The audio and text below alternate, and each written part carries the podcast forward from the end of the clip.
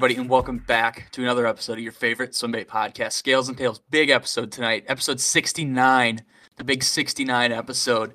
We are joined by two uh, two gentlemen behind a bait building company that you guys probably know about, but you like I, I never see their baits for sale. Like, what the hell? These guys don't actually make baits, and hopefully uh, they're here to to answer some questions that uh, the ongoing masses have. If you're unfamiliar with with how their stuff works, today we're joined by the guys behind LFOD, Mr. Colby Col- Cooter, Cooter, Cooter, Cougars for fine.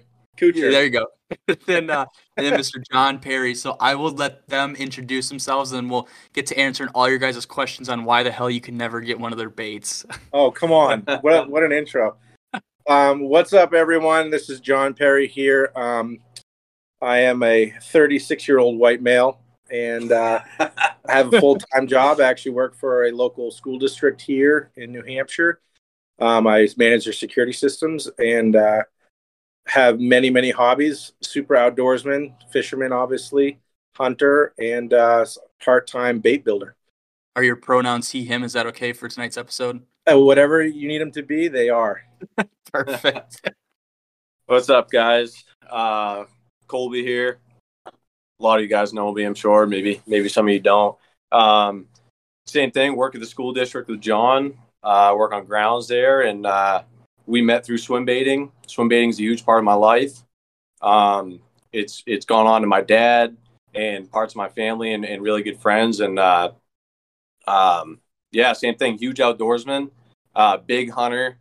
365 days a year. I'm looking for deer, um, and I look forward to every season and uh, building baits. So, heck yeah! So, for anybody who doesn't know, you guys touched on it being like super big hunters. You guys, you guys go hard in the paint during hunting season, and like even that those couple months adding, like getting into it. How is that? How you guys started your your outdoor? Uh, you know your outdoor enjoyment or was fishing kind of the first thing that you guys got into or how did it go for each one of you i guess yeah, I'll I'll, I'll start. Um, so I have been obsessed with the outdoors um, as a kid. I mean, I grew up in basically the '90s. I, I, was born in '86, but grew up in the '90s. We didn't have really TV. We didn't have cable. We didn't have video games. So I was outside building forts, playing in the river. Um, fishing kind of came into my life um, with my dad. I mean, we would just go out, kind of pretty typical, you know, story. We'd go out with your dad and um, you know, do some fishing. Um, nobody in my family hunts. Um, I got into hunting kind of late in the game, and what actually got me into hunting was archery. Um, I started, um, I got myself a bow and was obsessed with archery from day one. Um, and then I said, you know what, I'd really like to hunt, um, and got into archery hunt. And that's typically what I primarily do is archery hunt. I kind of, I kind of rip on Colby because he, you know, he picks up a rifle, but um, you know, um, I love archery and I love hunting with art with the bow. Um, but yeah, I mean, I've been obsessed with the outdoors and continually. I mean, that is if I can be outdoors, I'm happy, and either it's on the water or in the woods. Um, Colby puts a lot more time than I do in the woods. He's a big scouter, and uh, but we both enjoy the sport. And uh, I I joked with him all the time. I said, just tell me where to sit and where the deer are coming from, and I'll I'll get one. so, but I'll, I'll pass it off to Colby how he kind of got into the, the world of hunting and fishing. Yeah. So um, I grew up, my dad showed me fishing when I was really young. I mean, I, I probably was four or five years old when I started fishing, going to the local ponds and stuff like that, mainly throwing conventional. Um, and then he also showed me hunting as well. Um, believe it or not, I almost consider myself more of a hunter than a fisherman, which is a lot of people would probably find that kind of crazy. But um, I live both of them. Uh, I live both of them 365 days a year. Um, put a lot of time in scouting, um, fishing wise and hunting wise. Uh, gonna, let me cut you off real quick. I'm getting a call from work, fucking unfortunately. So let me stop yep, this. Real- Your favorite swim bait podcast is now proudly sponsored by Leviathan Rods. Leviathan Rods is a Texas-based fishing rod company that's handcrafted and uses high-end, made in the USA rod blanks. Every sale from Leviathan helps support foster youth and their families. With Leviathan rods, you're not only going to feel a difference, but you're going to help make a difference too. Friends of the show will also get 20% off their rod purchases by using code SCALES20 at checkout. So whether you're fishing a depth 250 or a square bill, make sure you're using the best rod choice out there, Leviathan rods. Well, guys, we had a little interruption. Uh, if you guys don't know, I'm an apartment maintenance guy, and I was on call this week. And you know, I'm on call for seven days at a time, and I'll never get a call. And this is only like the second or third time it's happened, but I'll sit down to record a podcast, get you know like 10 minutes into it, boom, phone call.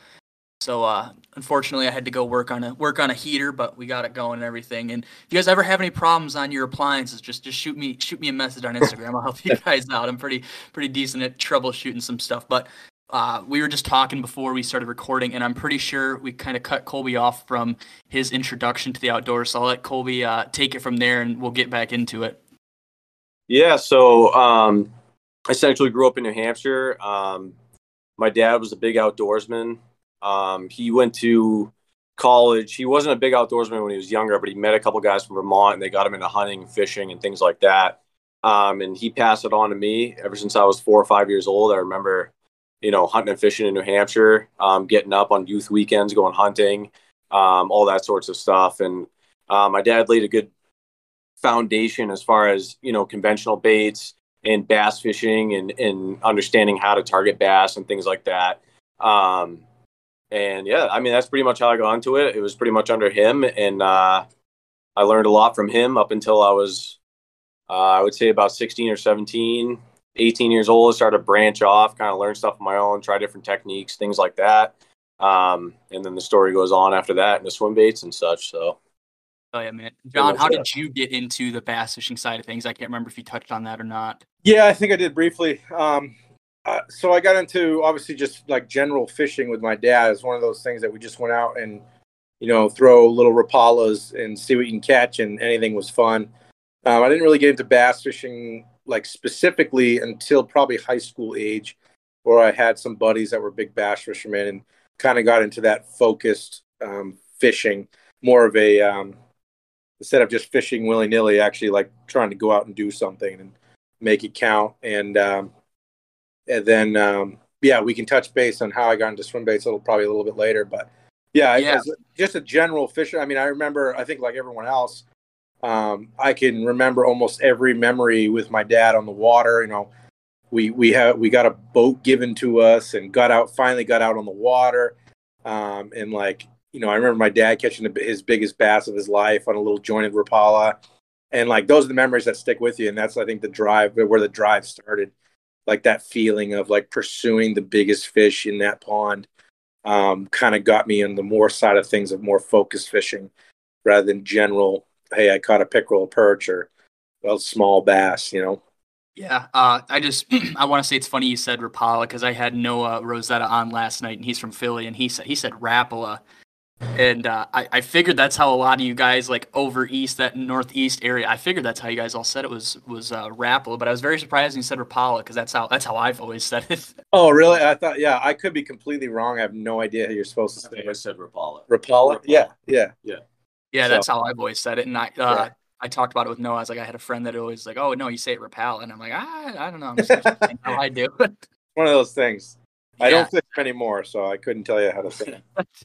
Yeah. So did you guys meet each other before you got into fishing at all, or did it all just kind of start when when each other got into swim baits and stuff? Yeah. So I'll take this one. It's kind of a cool story. So I have been building, engineering, designing things pretty much my entire life. I grew up. My dad's an engineer, so kind of grew up building with my hands. And this this this is going to kind of formulate my my steps in life and how I got to where I was and met Colby but basically, long story short, um, I used to build these ice fishing traps. Um, they're kind of like a jaw jacker type of deal, but I used to build my own. And uh, I didn't know Colby at all. I was a big ice fisherman, and Colby actually reached out to me to buy one. And I met him in a, um, a gas station parking lot, and that's when the first time we met, and we kind of connected that way. So he was kind of like a customer. Um, and then we started talking, and he told me he was into bass fishing and hunting, and I was like, I'm just getting into hunting at the time. Um, and we connected through that. And I don't think it was probably it was probably another year and maybe a year before well, we, we started fishing, out. We were fishing the Derby up at Newfound. Remember when we ran into each other in a bait shop? Yeah, there, right. And then we, we ran into each other there. and We are like, yeah. So it's probably like a year back and forth messaging, and then we finally, I think, went out fishing. And um, I was a traditional fisherman at the time. This must have been what four or five years ago. Yeah, at least four or five. Um, and I was traditional fishing, and of course, you know, every traditional fisherman looks at a swim bait. Colby's been fishing swim baits longer than I have, um, but you know, I thought he was a, an idiot. You know, he's throwing these shark lures, and I'm like, Yeah. you know, what are you, what are you doing? And he's like, just watch. You know, that was his classic line, just watch. I'm, you know, and I just give him shit, and he would give me shit for throwing Senkos and stuff. But that's kind of how we connected. I think our first outing was a fishing trip, um, and he was throwing, um, I think, some OG go tos. Yeah, I was throwing go tos back then. So I was really fortunate, um, you know, to come up under uh, Sean Karen from from Go To. Uh, he showed me a lot. Um, there's a long story of how I, I know him and and got to talking to fishing, you know, f- about fishing with him. Um, but back in the day, I was lucky enough to come come up under him and have some really sick baits, and so that's kind of how I got started with those. But anyways, you know, long what you were saying, yeah, I- he saw these baits. He had no idea what they were, and I'm like, yeah, they're custom handmade. You know, yeah. So I out of New Hampshire. like I think for the next, you know, year or two years, we started hanging out, and I was just getting into hunting, like I said. So Colby was already deep into hunting. He was fortunate to have his dad kind of coach him through. You know, I'm starting from scratch, and I it took me six seasons to get my first deer, and Colby Wow. was prime responsible for that first deer. So like we connected at a level that you know it's one of those friendships that you you you felt like you've had for a long time, and um, we have very similar interests, and now we have you know the same job, you know, pretty much working at the same place, and um, you know I couldn't have picked a, a better person to kind of work with me on you know this swim bait journey. Because uh, you know he was the one that got me into swim baits, and we can touch on that in a little bit later once we get into once we get in deep into that, but. Yeah, so we were. It was funny. We met each other out of the blue, and he bought a ice fishing trap off me that I was making at the time, and um, now here we are. now here we are. Yeah, I will say that's another thing. Uh, all you guys on the in like the New England area always say trap, and that always threw me for a freaking loop. Here we just call them tip ups, and I'm like, you know, trap's a really fucking catchy name. Why the why do we call them tip ups? You just start calling them fucking traps. yeah, yeah. I don't know. That's they. They. Uh, I think New Hampshire Fish and Game calls them traps. Yeah, they literally have it as trap. Yeah. on their website. oh, really? Okay. yeah, yeah. Jeez, Because yeah, some of them no. are allowed like two traps. Wait, and what, what, you're what else would you call it? Oh well, he's saying tip up. Oh, Tip tip up up. is what yeah. we call them. Yeah, I didn't know if that's Yeah. like if that's like what they're called out there too, or if it's like just if you guys even knew what a tip up was. If I would have just said that. Yeah. Yeah, I mean, no. there's. I think a, the New England side of things. There's a lot of. I mean, a lot of people use like jaw jackers and stuff for trout and Yeah. Okay. um, um, tip ups are pretty common. I mean, I think honestly, that I don't know what people call them these days. Unfortunately, we don't ice fish as much as we, you know, the the winter for us is bait building season, so or mold making season or whatever you call it. But yeah, we don't get out as much. I mean, we used to go out all the time. We used Yeah. to we used to put in every weekend in the on the ice um, until we start got deep into this hole of building. Uh, Yeah. So, so the big question I had out of that story that you just said, um, who got who the who got who the job at the school district? Who got the first job there, and who was like, oh, they're hiring for this position? So it's funny. Col- Colby's dad, um, Bob, who was a kind of a big part of our this bait journey. Um, he's a legend, but he um, he actually was the HVAC technician here at the school, Okay. and um, he he called me one day and was like, "Hey, what do you you know what do you do for a living?" And I met him through Colby. Obviously, we started hunting together. I think the first time we were hunting together, and Bob was there, and I um, kind of met Bob that way. But then he called me out of the blue and said, "Hey, what do you do for a living?" And I told him at the time I was a technician for this security company, um, and he said, "Well, you should give this guy a call. They're looking for somebody kind of what doing what you're doing." And long story short, I've, I've been their uh, security manager for about four years now. Heck yeah, man. That's a And- and that's a then- sick story. And then Colby, I think, are you a year in now? Two.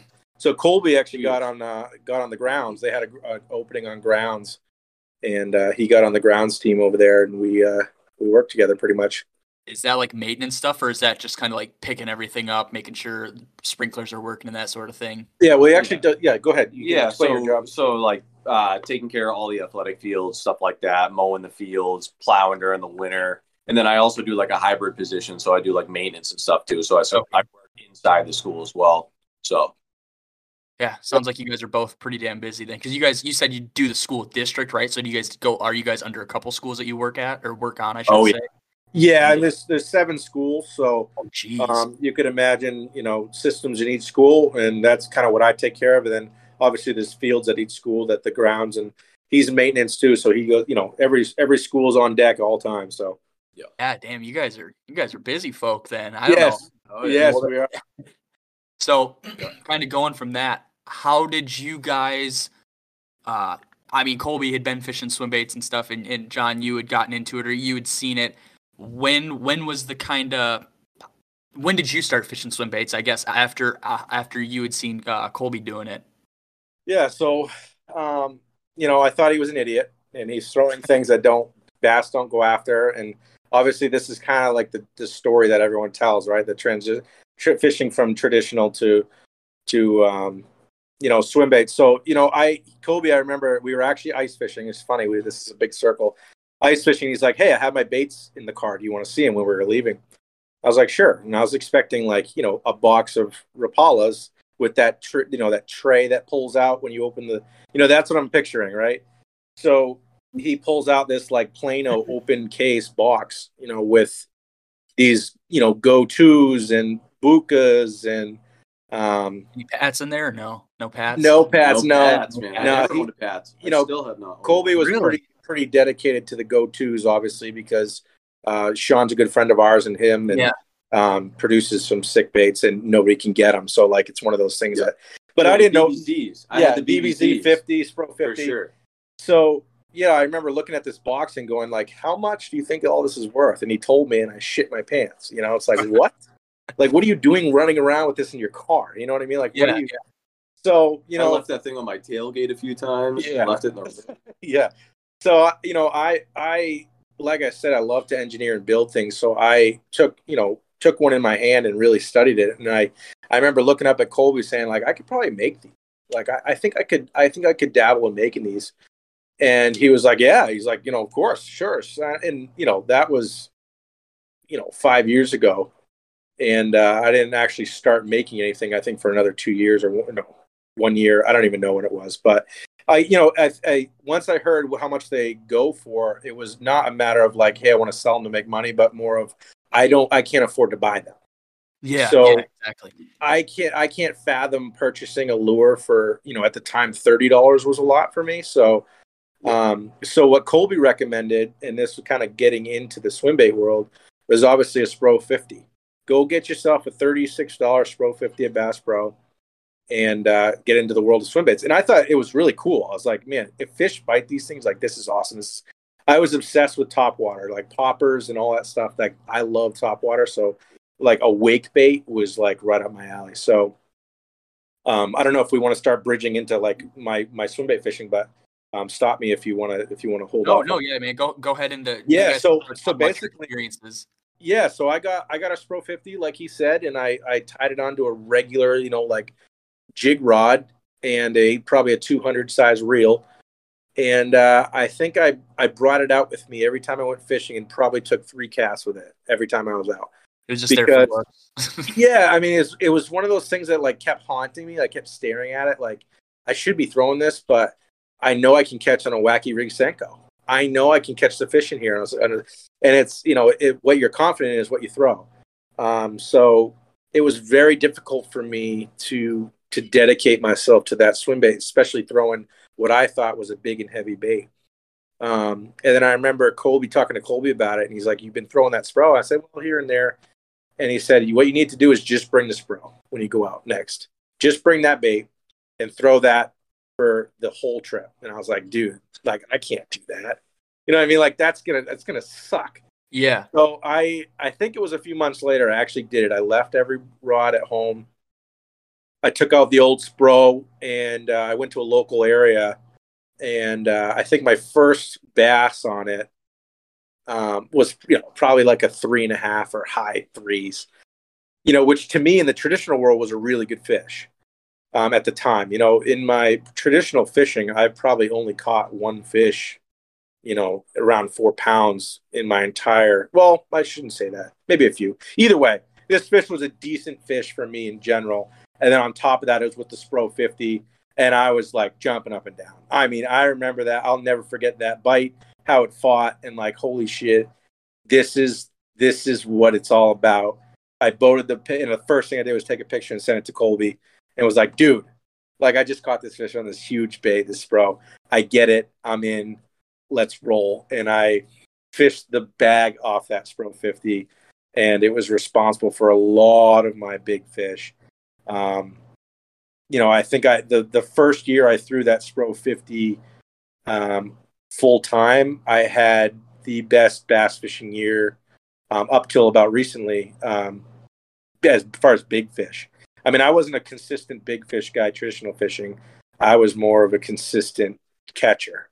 So this changed the whole world of fishing for me, as in you're going to catch quality bass over quantity. And sometimes the quantity comes in play as well. But I was hooked the minute I ca- caught that fish. And then that following year, I dedicated myself to the Spro. And then I really started thinking about, all right, now I think I'm ready to start making these things. Um, and before I get into that, I'll let Colby kind of take over on how he got into swim baits and uh, in that world, if that works for you. Adrian. Oh yeah, dude, that's perfect. Perfect. Um, yeah. So I I was in the military for five years. I was in the Air Force. Um, I was living in Japan for a while. I actually did some bass fishing while I was there. I was um, I was a munitions guy, so I had access to this area that had literally the only freshwater pond on the island. I was stationed in Okinawa, oh, and uh, so I used to go bass fishing there a lot. Um, and I was always a moving bait guy. Like I, I like buzz baits and like spinner baits and stuff like that. So I used to like throwing that kind of stuff. So that kind of transitioned well into like swim baits because I was always looking for like those exciting strikes and stuff like that. Um, so long story short, I always knew Sean Karen. We actually played baseball against each other in high school. He played for Londonderry. I played for Goffstown. And then he knew my dad because my dad worked at Londonderry. So my dad was always kind of telling him about, hey, my son likes fishing, you know, that sort of thing. So me and Sean got in contact when I was actually just about to get out of the military. I was, I had maybe like six months or something like that left. And I started talking to him, and I was really interested in this, in the uh, the swim baits. And uh, so we came back, or I came back. I got out of the military. I came back, linked up with him, and he, you know, he kind of got me started. He's like, "You got to get a Spro." Everybody gets a Spro. I mean, the Spro is a killer like anybody i recommend that to anybody who's going to try swim bait fishing i mean i think anybody knows that like that that bait just straight up catches it catches yeah so i spent i want to say like maybe a season with the spro i had like four of them you know for me at that time it was like you know that was like a hundred bucks in baits or whatever so you know that was that was a lot and uh and i hammered that season it was the best season i ever had bass fishing i mean i caught so many fish over five and I know in New Hampshire, like you know, New Hampshire, like five plus is that's a really good. I mean, four plus is like good for New Hampshire. Um, so if you're anywhere in like the sixes or anything like that, it's like you're into like a really good fish. And I caught like multiple sixes. I caught my PB, which was like a seven three. Like I I had like an incredible season. So essentially fished that season, and then Sean at that point had offered me my first go to, and I started fishing with him quite a bit and uh, from there, you know, just kept fishing, fishing with him, gathered some more baits, and gathered confidence, and started getting into the more like custom side of baits versus like you know spros and stuff like that. So that's pretty much my story as far as getting into it. Strangely enough, I I've never owned a Spro rat for some reason. Never got into it. Never got one. And then last year, two years ago, when I thought about getting one, uh, Spro dropped it because BBZ left, and I'm like, oh shit. I'm not paying fucking hundred dollars for a Spro rat. Like I'll just buy a resin rat at that cost. Yeah, geez. Right. Yeah, yeah, yeah. The Spros, I call it the gateway drug of the swimbait world. I mm. mean, it's it's there's it's responsible for so many big fish, and I think a lot of people overlook it because it's not, you know, your your cool resin bait or expensive resin bait, but like that's the bait I recommend to anybody asking, what do I get to get into swim baits? Um, yeah, dude. There's, yeah there's a handful like the Spro Rat is a big one, the Gantrel, Jackall Gantrel, and yep. then like either the Shine Glide or the S Waver, or even the Gancraft if people like, can get a good deal yeah. for it. I feel like those are those are like the top four or five that people usually tend to get. Absolutely, yeah. You know, it's well, funny.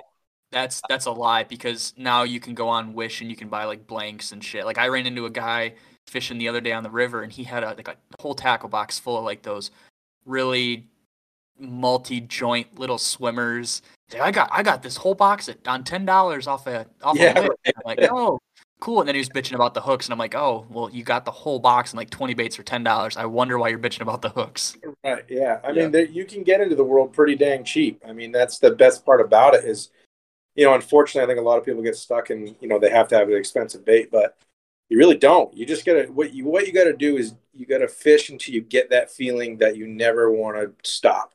And that was that's I think the Spro is responsible for a lot of that for a lot of people. Um, but Colby had a quick story, about, I think about the Gantrel. You said, Yeah, I was gonna say a, a quick story with the Gantrel because I went to um, Nepal my dad. I think this was like maybe three years ago or something like that. Um, maybe four. No, I was more yeah, it's probably Actually, four. well more than that. Yeah, Yeah. maybe four or five. I don't know. Either way, I went there with him and I had a Gan- Gantarel. Did I say it? Gantarel? Gan- Yeah, something like Like Like, I say Gantarel. Yeah. Some people It's a- some people say Gantarel. I don't know, dude. Gantarel. It's Yeah, sure. Impala Uh, or Pala. Yeah. yeah. so I, I had gotten it brand new first first time going and throwing it we get out on the water no net i look at my dad i'm like we forgot the net he's like he's like we're not gonna need it don't worry it was cold it was like april it was It was early really april April. so in new hampshire it was like really cold um and i'm throwing this thing i'm throwing it i'm throwing it and i get thumped and i like almost couldn't believe it i thought i was stuck on like a you know like a tree or something under the water i'm like what's going on and comes up it was it ended up being a six four um, no net comes to the side of the boat and my dad had to bear hug the fish into the boat because we didn't have the net and we both could not believe it and that was the only fish i've ever caught on a gantarel and i literally got gave that bait away to a kid in maine yeah. remember that Yeah, oh, yeah. Maine. Yeah, for sure. That's so- so sick, dude. yeah Yeah, we have a lot. We have a lot of hilarious, funny stories with yeah with Colby and his dad. We have a lot of fun out there. He comes fishing with us almost every time we go out, which is really cool. he's become a hammer with the swim baits yeah, yeah. We got just giving him a few swim He baits. He's become. I know. I know. um are are you guys when you guys go out and fish or when you when you guys do or when you first got into swim bait fishing was it you know that new england classic were you guys in that crawdad fishing or or how did you guys kind of start when you guys started fishing together what was that would that kind of play out like Yeah, so I, I've always had some sort of John boat, um, you know, whether it be uh, a, a plastic version of it. I've never really owned a crawdad. Um, I had, I've had many, tr- you know, twelve foot aluminums. you canoe too didn't you Oh yeah, I started with a canoe. Yeah, you're right. I started with a canoe, which I don't recommend anybody doing a canoe with swim baits. It is the worst thing in the world. but Colby and his dad were big kayak guys, and I'm I'm six foot one, you know, two forty. So I don't. I'm not a kayak guy. I don't sit in kayaks well. I don't fish in kayaks well. So I always had to have the John boat. Um, and we've always been Colby and I have always been fortunate to have something to get out on the water with. Um, and I think the John boat is probably the staple. And then I I decked out a Sun Dolphin Pro 120, which was probably one of the coolest builds that I that I have. I used to de- you know deck John boats and stuff. That was my first like got into build you know the bass side of things, building John boats out and Tiny Boat Nation on Facebook and all that stuff.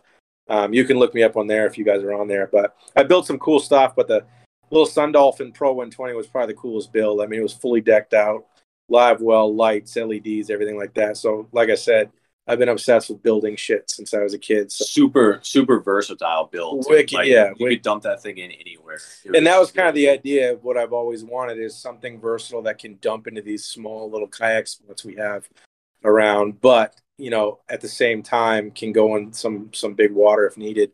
Uh, but now I get the best of both worlds. Now I'm rocking a 19 foot tracker, and I got the 12 wide tracker aluminum, which and uh, it's funny we use the tw- 12 wide tracker aluminum more than we do the big boat. But like way more. yeah, yeah. I mean, I got I got that boat late last year, so Yeah. Um, but yeah, we've been fortunate enough to um, to have something to go on, and Col- I give shit Col- to Colby all the time because I'm like, man, you got you got the life. You just show up, hop on the boat, your rods are already there, get baits already there. Colby, Colby, uh, I'm living it. Yeah, he's got the life. living it.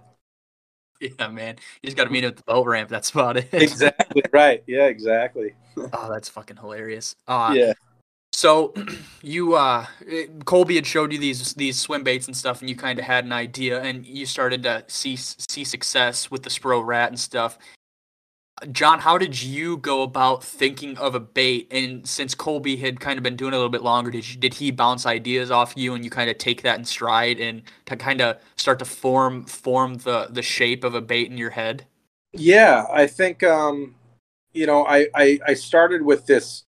I think I the first actual bait I made was like a a pine perch glide three piece type. I you know I had no idea what I was doing and that was like I I showed that to Colby, and he you know he's like, wow, it's you know pretty decent. It was you know with a rattle can. I mean, it looked like absolute dick, and uh, and I, at the time I was like, I know it's not good, but this is a start. And he was like, all right, this is a start. And I think a year I didn't really get out of I I think I kind of gave up for a little bit there.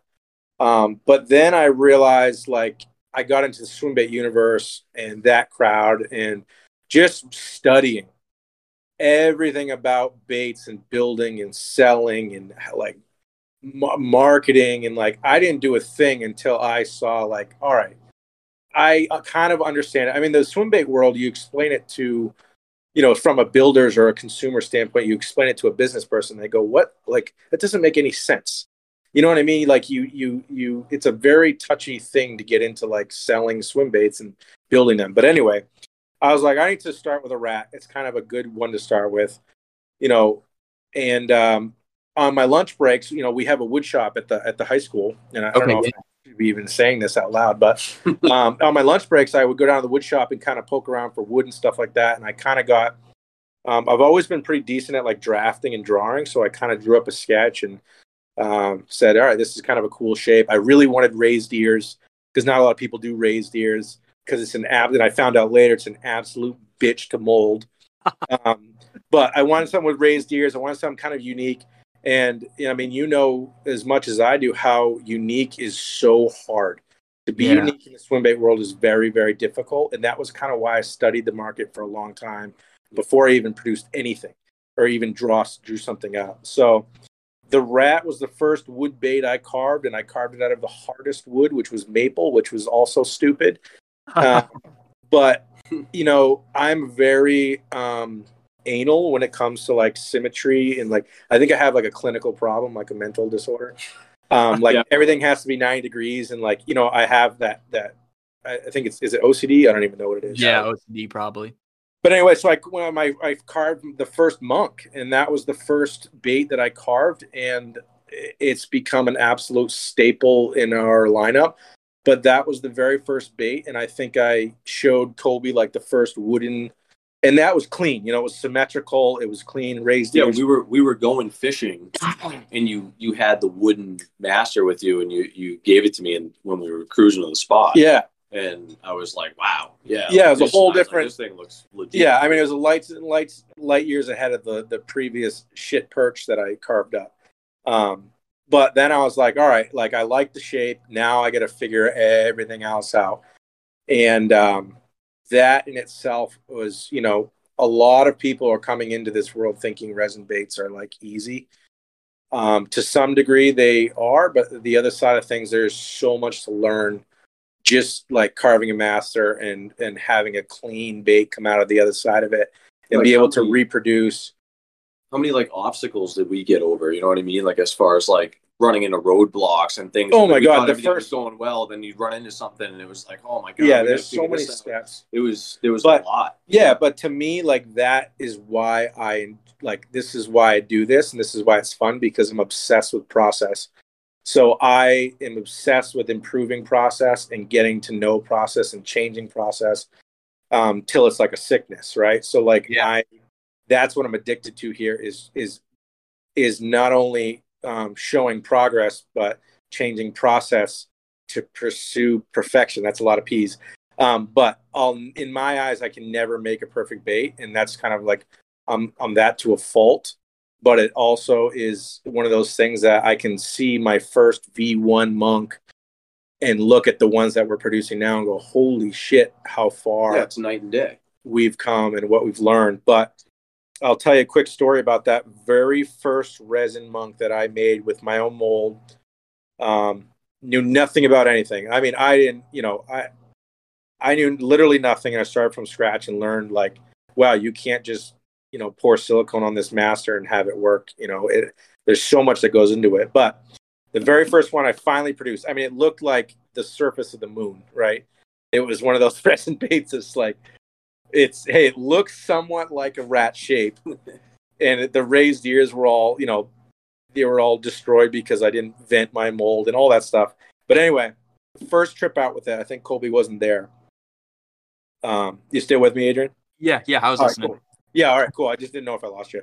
No, On you're the good. first trip out, I went to a local pond that absolutely gets hammered. I roll into this spot, and the it's probably what? How many acres is that place? Sixty. Yeah, sixty. It's probably a sixty acre place. And I roll in. There's eight bass boats in there, and I'm like, huh. Well, I'm gonna wait this one out. So I sat at the ramp until like sunset, and I saw all these boats coming off. And I I went out there with that first resin wrap that knew I, I knew it swam pretty decent.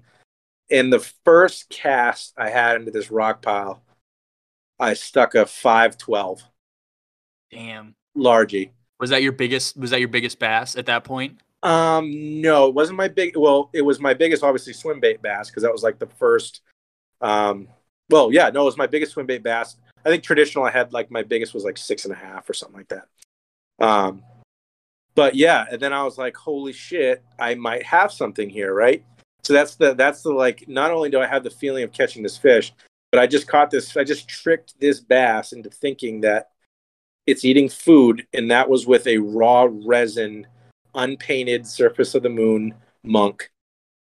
And that i remember that feeling very and i said i'm going to pursue this until i'm dead and pursue perfecting this design and and making these baits. And um, now we're you know i'm three four years into it and it consumes me more than anybody knows Yeah, dude, that's that's so.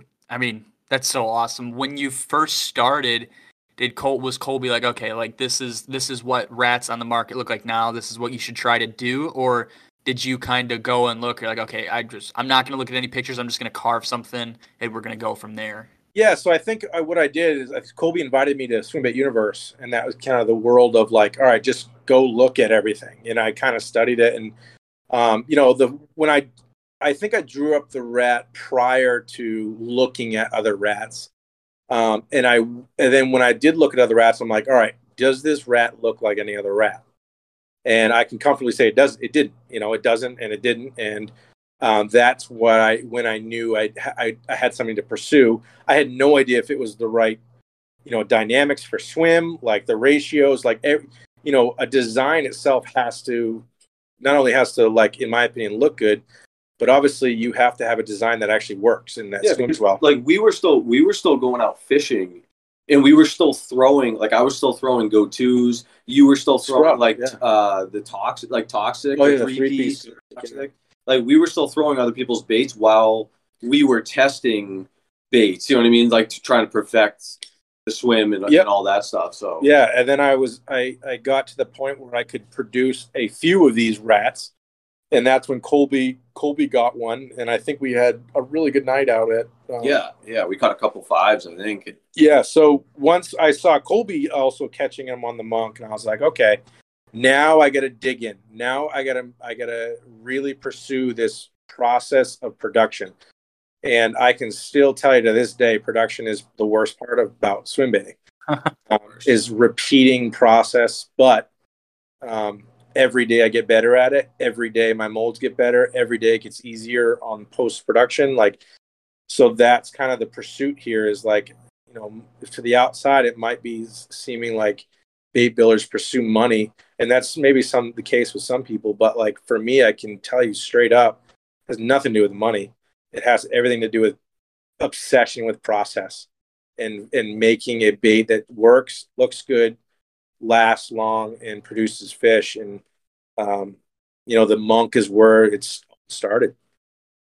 Yeah. So you, I mean, you you catch that fish on it, and did you when you guys molded it? Did you guys just make two, one for each you, or one for Colby's dad too? And then did you guys just go out and fish it before? You're like, okay, maybe we have something here, or was it just kind of like, holy shit, like Yeah, I should- we think should start making these.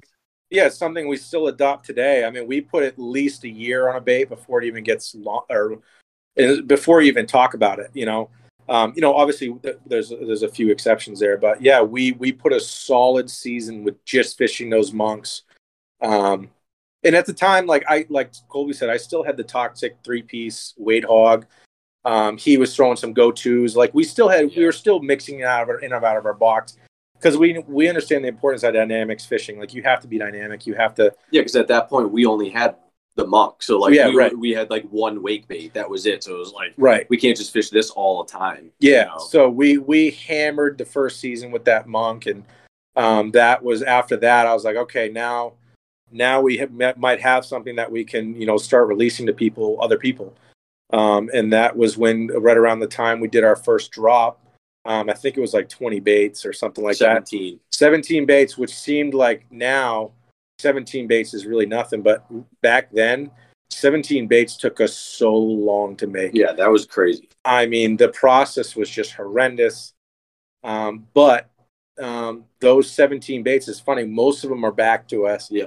You know, we've kind of we've kind of realized how far we've come, and those baits weren't bad. It's just like I hate that those baits were even out in the public because of how different our process is and how different they look today. Yeah. Uh, We wanted people like we wanted people to have the best representation of our baits and not something that was from like back when we were still like we you know we were making baits but we were still kind of learning you know so a lot's been learned since then you know yeah, it's super important for us to have people just um, seeing what what we're representing at the time. You know, unfortunately, we you know we're not going to do that forever because eventually there's going to be too many baits out there. But it's funny, we actually got most of that first drop back. I think we have like 15 or out of the 17 back, and uh, we just swapped them out for the for new generations. But um, so yeah, that that whole learning and then the drop, the drop. You know, we we knew we had some sort of um, momentum there. Um, I think those sold out pretty quickly within a couple, like 20 seconds or something. Those 17 were gone, and Oh. our eyes were like, "What just happened?" Like, like, we couldn't even keep track because it was like so many comments coming in yeah, And we, we didn't know how to do track, anything, like, right? So the Right. Yeah. Yeah. chaos.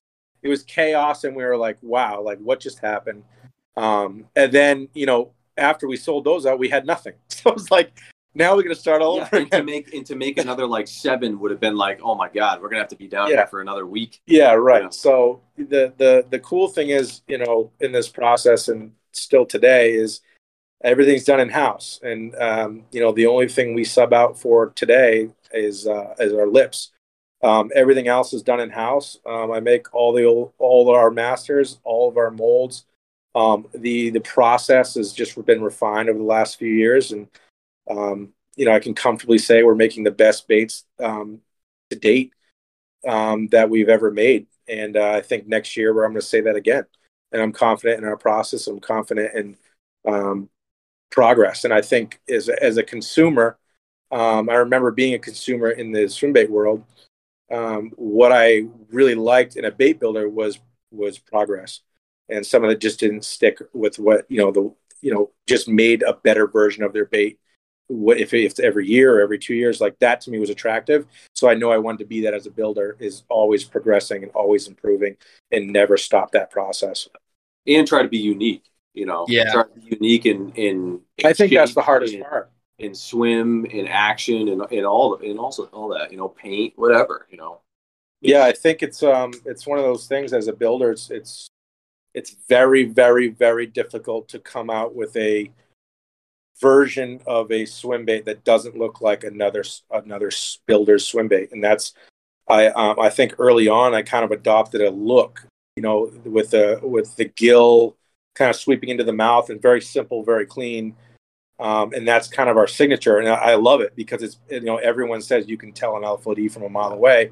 It has a very unique look. And that to me like That was You know, our goal. that's the goal from the beginning is to create something unique in the swim bait world that is very difficult to do i mean there's thousands of builders at this point and it's uh the you know one of those things you could always say they look like something but Yeah. to have your own signature look is a very very difficult feat and i think uh, i'm pretty proud that we have some sort of signature look at this point Yeah, dude, it's it's always super cool when when you watch a, not even necessarily watch, but when you see a builder has their own style. I mean, you guys have yours. uh, Kyle from Throwback. He had not necessarily that the eyes were anything crazy, but the eyes, the gill plate, and like his little uh, little fin carving and his Yeah. tail. Yeah, Um, absolutely. And then like you got you got guys like Caesar. Caesar kind of has that like grunge paint style to it, and you can tell his stuff. Uh, same Right. with uh, same with KGB. He kind of has like that that more uh, non-refined looking bait, and it's just it's cool because like you're like oh like these guys are legit. Like they're not just pumping out a bunch of baits. Like they're they're doing something and putting their own twist to it. So like you can tell that it's their bait. Yeah, and I love that, man, because that's like that's what, what to me when I was looking through Universe for the first time, it's like I didn't know any of these bait builders' names or I didn't know any of these brands. It's like I have no idea what I'm looking at. But now that, you know, a couple like five, six years in, I could pretty much name any bait that I see. And I can know who made it and where, you know, Yeah. who it Especially came once from. you get on like Universe, you know, like once you're on Universe, you get constant feed of Yeah, like, right. you know, you're seeing different baits, new builders, old builders, you know, you're seeing all that stuff. So it's it's you know Absolutely. Yeah. So I mean, once the once the Monk platform um, kind of was built, I started making new baits, and um, I love carving. I think it's kind of therapeutic for me. So um, carving new baits is something I'll always be doing. Colby gives me shit because he'll be like, John, we don't we we have enough baits, we have enough models, and I'm like, dude, just watch, and Yeah. I, I'll come up with something else, and he's like, holy shit, I'll be like, dude, amazing." I need one. yeah, Like, yeah, give me this season. yeah so um, that's kind of my mo is i you know i you know we might be getting our head ourselves but i try to create at least new two new baits every year that at least we're fishing you know we are fishing Yeah. um, putting through its pace because um, you know some of them might not work out but um, i know that i can you know we're running out of options at this point i got quite a few out there but um, you know di- like i said before dynamic being a dynamic fisherman um, is uh, I know is important, but New England it's a waking crank. You know that's what we throw is pretty much waking cranks, and I, we're gonna get into the glide game um, here pretty soon, and uh, um, that's a whole different ball game that I don't, you know, I, new to it. So, yeah. but progression and always producing some new models is kind of what I think the plan is for LFOD, and um, you know, refining process and uh, just making some clean baits that catch fish. And I mean, the cool thing is, I mean, you go through our Instagram, um, you know, we don't have a ton of baits out there. I would, I think after the two gatherings we've been to, and we probably have 250 baits, I'd say 250. 250 to 300 baits out there, which isn't that a lot, isn't that much.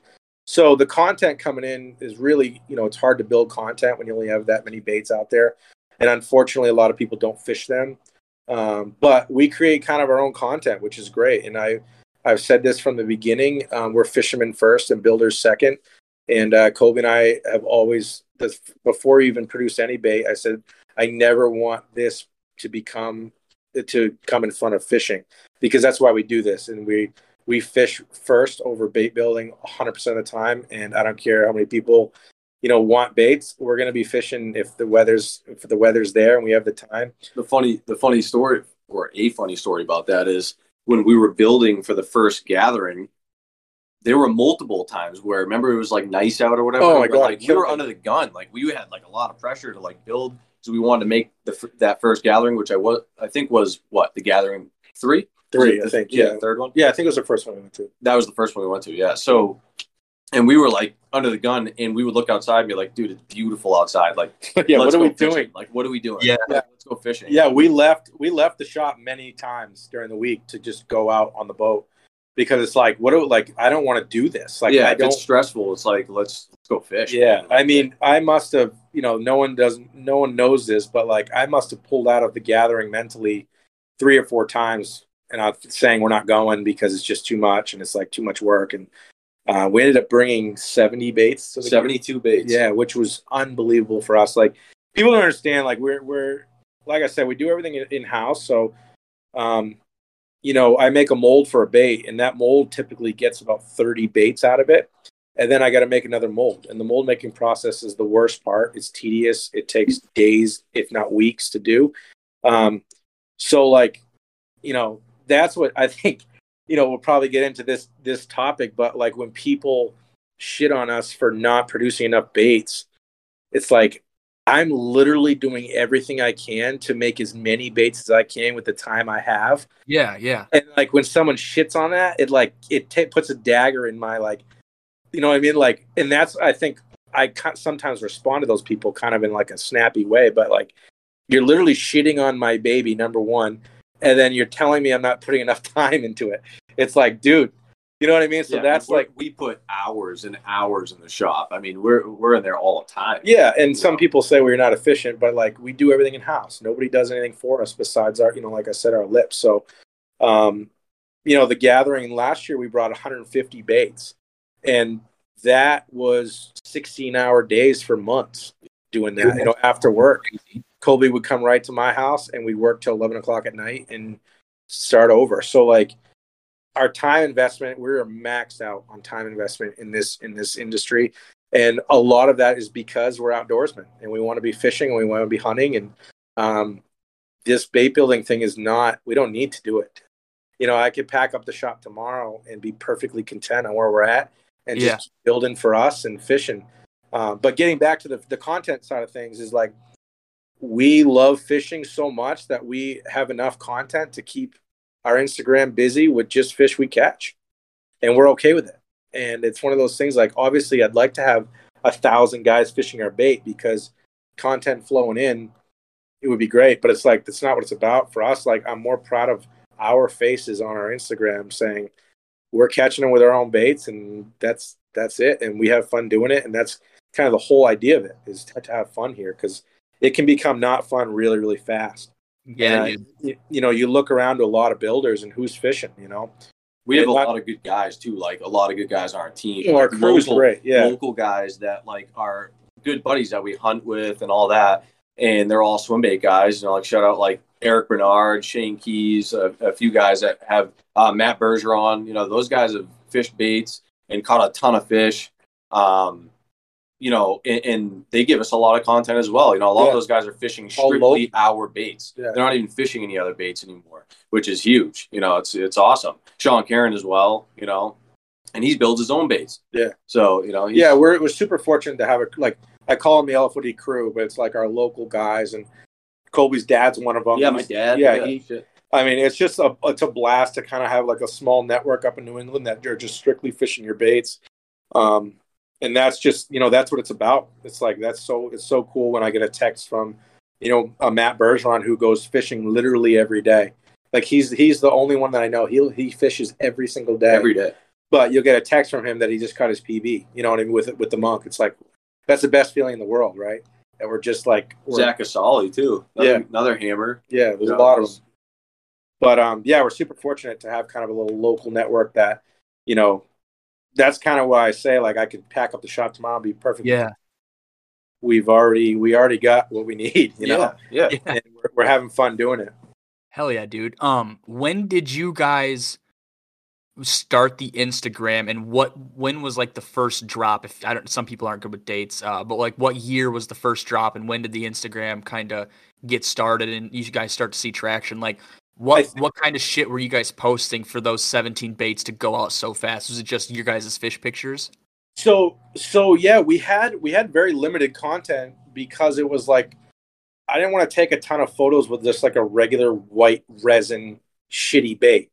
So like we didn't have a ton of content. We had we had probably I'd say comfortably like 20 good photos of us catching big bass on all, that all with that resin. Yeah, the yeah, resin. with the yeah, with the yeah. resin monk. Um, but our first drop, I think, kind of built steam prior to that because I I posted like I think a while before that, like my first paint job ever that I did was that monk pattern. That's it's funny. It's because that monk pattern was literally the first airbrushing bait that I have ever done in my life, and it's still done the exactly the same way today. It's just obviously better.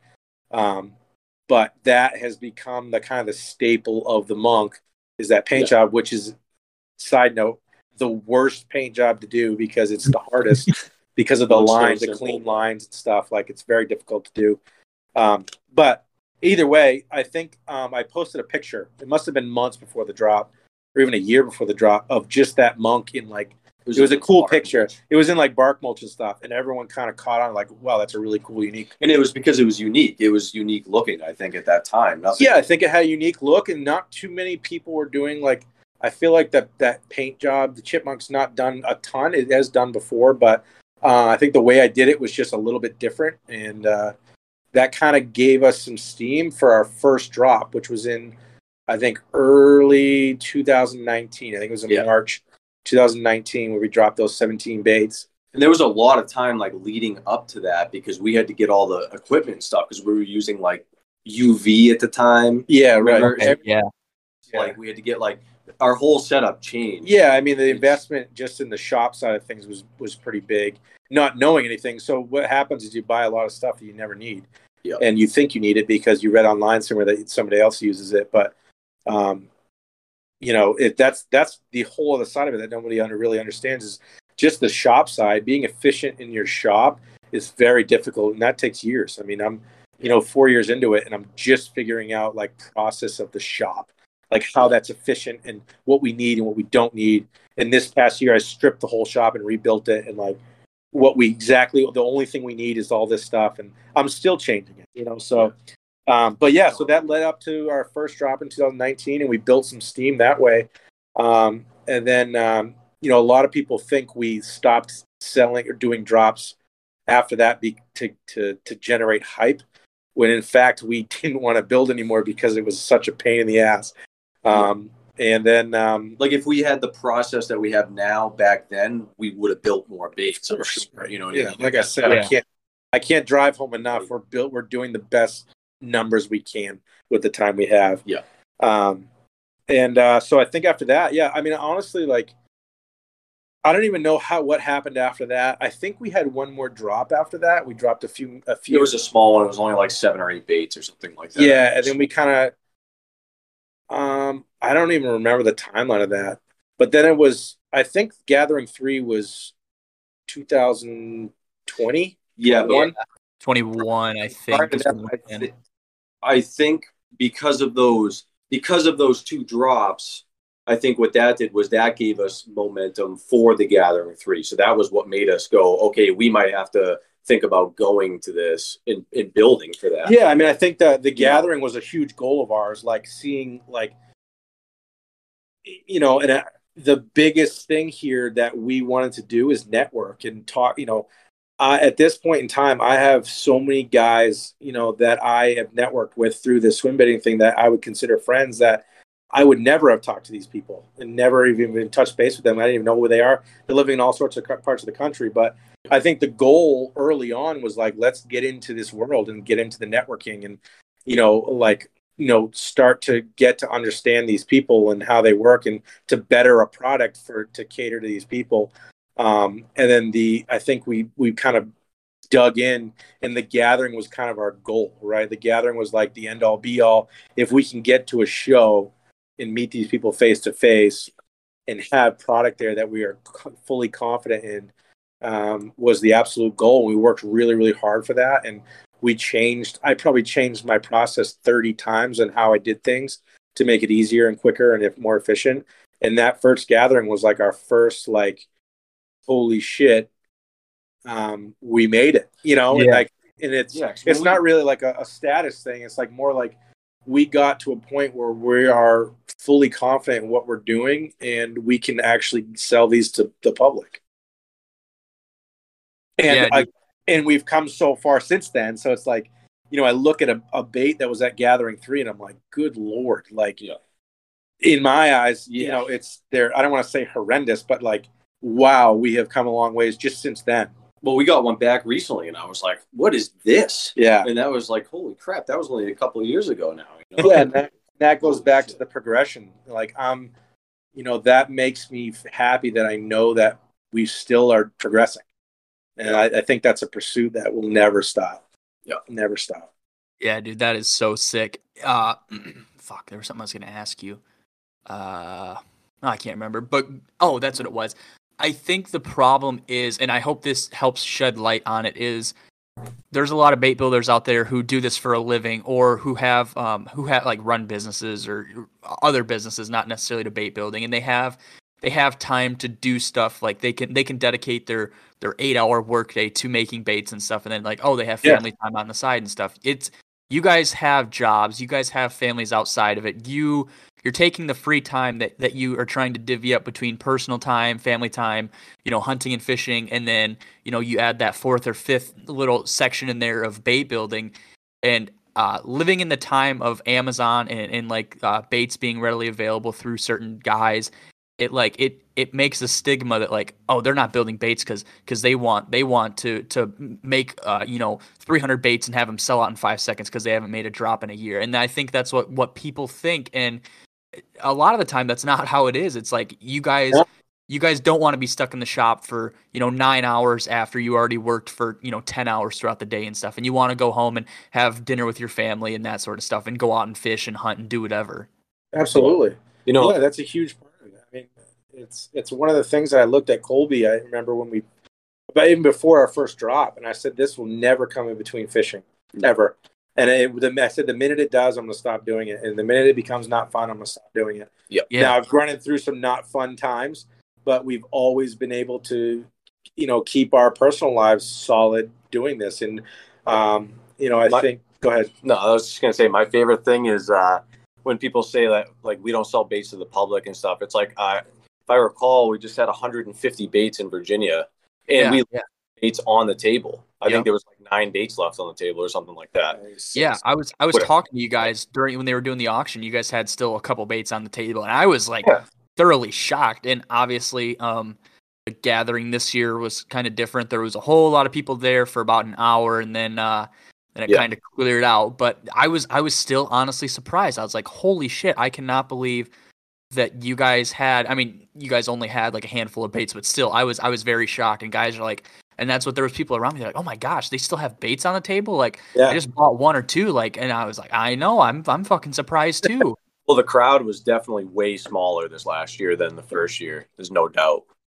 Yeah it was just a different year. It was just different um, but you know that that to me that's a good thing. You know i was able to get some uh, i think it was like six baits we had left over. We, i was able to do kind of a drop online you know with some hoodies and shirts but um yeah i mean i can't i can't drive the the the, men, the mental side of like we are doing we're not holding out on you know i don't have a thousand baits made right now my bait box. yeah we have less baits than most people with our baits you know we we have prototypes that look like they went through you know uh, a dryer and they, you know, Colby's fishing a monk that I tell him like, dude, you have to throw that thing away.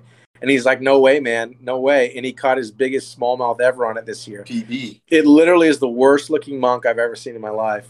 Yeah, it's, it's actually been, broken. Yeah, it's broken. it's, it's been repaired. Like, yeah. Either way, but we are absolutely making as many numbers as we can, and um, that is unfortunately very limited for for the for the eyes of the consumer. Um, yeah, we're super limited, and we are. And I like I obviously feel that I, I like if you're giving me the option to give everyone a, one of our baits or sell everyone one of our baits, of course I want to do that. But like I just can't. You know, we're we're we're super limited, and that's unfortunate. You know, I think Swimbait Universe has thirty something thousand people on it. Like, there's no way I can compete and get everyone a bait. We're doing the best we can, and you know and like i said we're satisfied with the people that have baits and are fishing them like that and that's mostly kind of our our side of things new england guys and our little crew yeah. um, and we're happy with that but but boy would i like to get some baits in some of these guys' hands that are going to fish them and that's the that's the hard dynamic of selling baits to the public is unfortunately a lot of them get flipped or sold or just hung up and that's you know, I understand going in this industry, like that's how it rolls and that's how it works. And every bait builder deals with it. Um, but unfortunately, with, um, you know, when you're limited and you're kind of sought after, the baits don't get fished. And that I think as that graph climbs, as much as you're sought after and you're limited, the baits get fished less and less. So there's kind of a balance here that you, you, you we try to do is like get more baits out there into hands of fishermen, but you know that's something you just never going to nail down, and um, it's just part of the deal. Yeah, dude, it's it's unfortunate how that uh, how it, it becomes kind of like a status symbol. Like, oh, I have one of these baits, but I'm I'm not going to fish. I have one. That's super cool. right, right, yeah, yeah. It's it's uh, unfortunately the the most recent times are. Um, it's looking like it's more about the baits than the fishing. You know, you look at someone catching an eight pounder and it gets 40 likes, and then you see someone post a, a, popular bait up and it gets 500 likes and you're like wait a minute You know what I mean? Like the guy just Yeah. be, you know, you know. I'm not saying this against any platform or anything, but like, un- unfortunately, what I've noticed, at least in the last few years, is a lot of it has become about baits and not about fishing, and that's just something that I don't believe in. And I like, even as a bait builder, like I, I'm a fisherman first and a builder second, and will and I love fishing, and this is why I do it. I'm obsessed with fishing, and I'm obsessed with process, and this this hobby, uh, if you call it, is a little blend of everything. Yeah, man. I uh Colby, Colby had think something to oh go ahead, Colby. Oh, I was just gonna say, um, I've seen the like swimbait world evolve, you know, Yeah. over an amount of time. Because like I was, I was following before Universe was even a thing. I was, I don't know if you've ever heard of Swimbait Badlands. Badlands. Yeah, yep. I was Yeah, I was, I was back in like that time frame. So like back then, I didn't even really see a lot of like flipping of baits or like, you know, I at least I'm, I'm sure it was going on, but like I didn't really know of it that much back then. And I feel like, you know, the community has like evolved into now it's like you have fishermen, you have bait collectors, then you have people now that just like know that the money, like what type of money is involved with these baits. So they're just there because they know they can like make money off of them. Like I swear, there's people in line at the gatherings and stuff that like probably don't even fish. Like oh, that 100%. a reality. you Yeah, know what I mean? Like so it's just it's funny to see like how the community's just evolved. You know? Yeah. And I will say, like, going off that evolve thing, I think I've touched on this before in another episode. It's like there's I don't know, it's kind of turning into from my eyes, like like it's like the renaissance age of swim baiting. Like it's it's a lot of um like fine art stuff. Like guys are starting to realize like there's more to it than just the baits. Like there's oh, these guys make super cool t-shirts. Like uh, this drop is coming with a 9 by 12 print or you know this guy makes super cool stickers and it's kind of that th- that sort of thing as well. And like fr- from my perspective like at what i do i'm like that's that's fucking sweet. That's why i'm making the magazine. And i think let me check right here by the time people are listening to this the magazines would already have been dropped i think. Oh no. Yeah, so it, yeah they would be they would be just that. getting ready to drop I just so found like about them, that magazine. I was like, that's actually a really cool idea. Like, Wicked cool. and I think the word the word here that kind of we're talking about is the culture around it, right? Yeah, it's yeah. Like, it's something that's created a very unique culture. I mean, and you look at speaking of culture, you look at a gathering event and you see the di- how diverse the people are. You know, it's crazy. you got your skater kids, and then you have your like fifty year old dad that is like, you know what I mean? Like, and then it's, it's just the culture of it is really really wild, and that's kind of what draws me to the networking side of things. Is you'll meet people you'll never thought you'd ever be friends with in your life. Yeah. and they're like the coolest people ever. You know, I mean, I could name ten people right now that I I haven't I've met inside the swim bait world that I would consider friends that I would never even like. You know, I'm like, who the heck are you? But Yeah, the swim dude. world brings all these unique people together, and the culture around it is so much fun. I mean, the guys in here, you know, you know, we shit on a lot of the, the culture going like the other way, but I think it's a you know dynamically, it's a great thing to have diversity in in that culture, and uh, you know, diversity breeds um, you know progression. I keep using that word progression, but yeah. um, you know, even in the bait the bait builder world is I you know, a lot of people say oh, there's so many bait builders, there's so many bait builders, it, which is true, but again, you know, you have a bunch of diverse builders. Now we're talking. Now we're building a new culture, and we're advancing the swim bait world.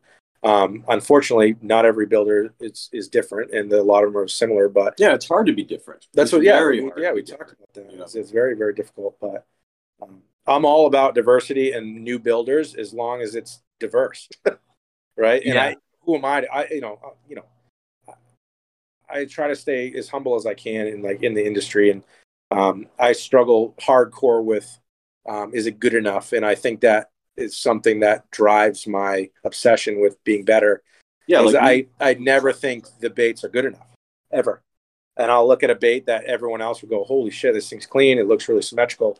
But it's like, to me, I, I see what could be better. And, but I think that breeds a, in my opinion, a good, a good builder, you know, and then not to, not to toot my own horn, but, um, you know, being better is, is become an obsession and and it's not being better to sell more. It's not being better to, be be have more hype. It's be better just for us. Yeah. Right yeah Efficient and for you like know when we like when we build baits, everything is like goes through our like he keeps saying like our process and stuff and it goes through him then it goes through me then it goes back to him and it's like through the whole process it essentially is like that. And if we get to the final stage and we're not satisfied with it if it has something that we're not satisfied with it doesn't go. You know it's we're striving for perfection essentially as close as we can obviously with handmade baits. I mean when you're dealing with Yeah. handmade baits it's like not not everything's going to be perfect all the time you know? But if again if you're going to be a fisherman and you're going to fish the baits you shouldn't care about one little thing you know what i mean? It's, it's Yeah. I never cared about that when when I was coming up in the swim bait world. You know what I mean? I I fished baits. I would buy a bait, look at the paint, and say, "Wow, that's beautiful," and then I would go and fish it, and I didn't care what the paint looked like. After Yeah. I think you can tell who collects baits is the people that really care about how they look and nicks in the paint and rash. Like you can separate the builders and fishermen real quick if you scan through it. Or the collectors. The collectors, Yeah, yeah. yeah. Yeah, that's what I mean. Yeah. Yeah, man, it's a it's a weird weird freaking time, and I think uh, it probably has to do with COVID and how a lot of people got into it, and uh, a lot of people saw saw like the money aspect in it, and e- maybe either that or they uh, they're like, oh my gosh, like I could I could buy this on a drop and I could hold on to it, and you know it could it could look really cool on my shelf, and if I wanted to, I could turn around and sell it for eighteen hundred bucks if I wanted to. Like, Right. yeah, I'm, I'm gonna buy a bunch of these while I can. And no one can blame them. Like I, I don't blame any of those people. Like and then you if- have people with time, yeah, people right. with a lot of time to Yeah. be able to sit there and just Yeah, it's it's one of those things that like you know, as a as a builder, you look at and really want to shit on. But honestly, like, I don't blame any of these people. Like, if if, if you can make money just buying and flipping swim baits, all the power to you. Yeah. You know, like, but do I prefer people to fish the baits? Absolutely, and I'm sure every builder will say the same thing. I want people fishing the baits. and eventually the baits will end up in fishermen's hands. And that's the goal. eventually they Right. will. You That's know the what I mean? goal. That's the hope. Yeah, So but I digress. I mean, you just got to look at it as there fucking there's everything that you can buy and resell. I mean, how many how many reselling shoe apps is there or YouTube channels and stuff? Oh, and obviously, Yeah, it's Yeah. in everything. it's not that uh like as of now, who you know, who knows, but it's not that big as far as swimbait goes. Like there's there's waffle pages and stuff that you can sell it like uh, discreetly and nobody would know who it is.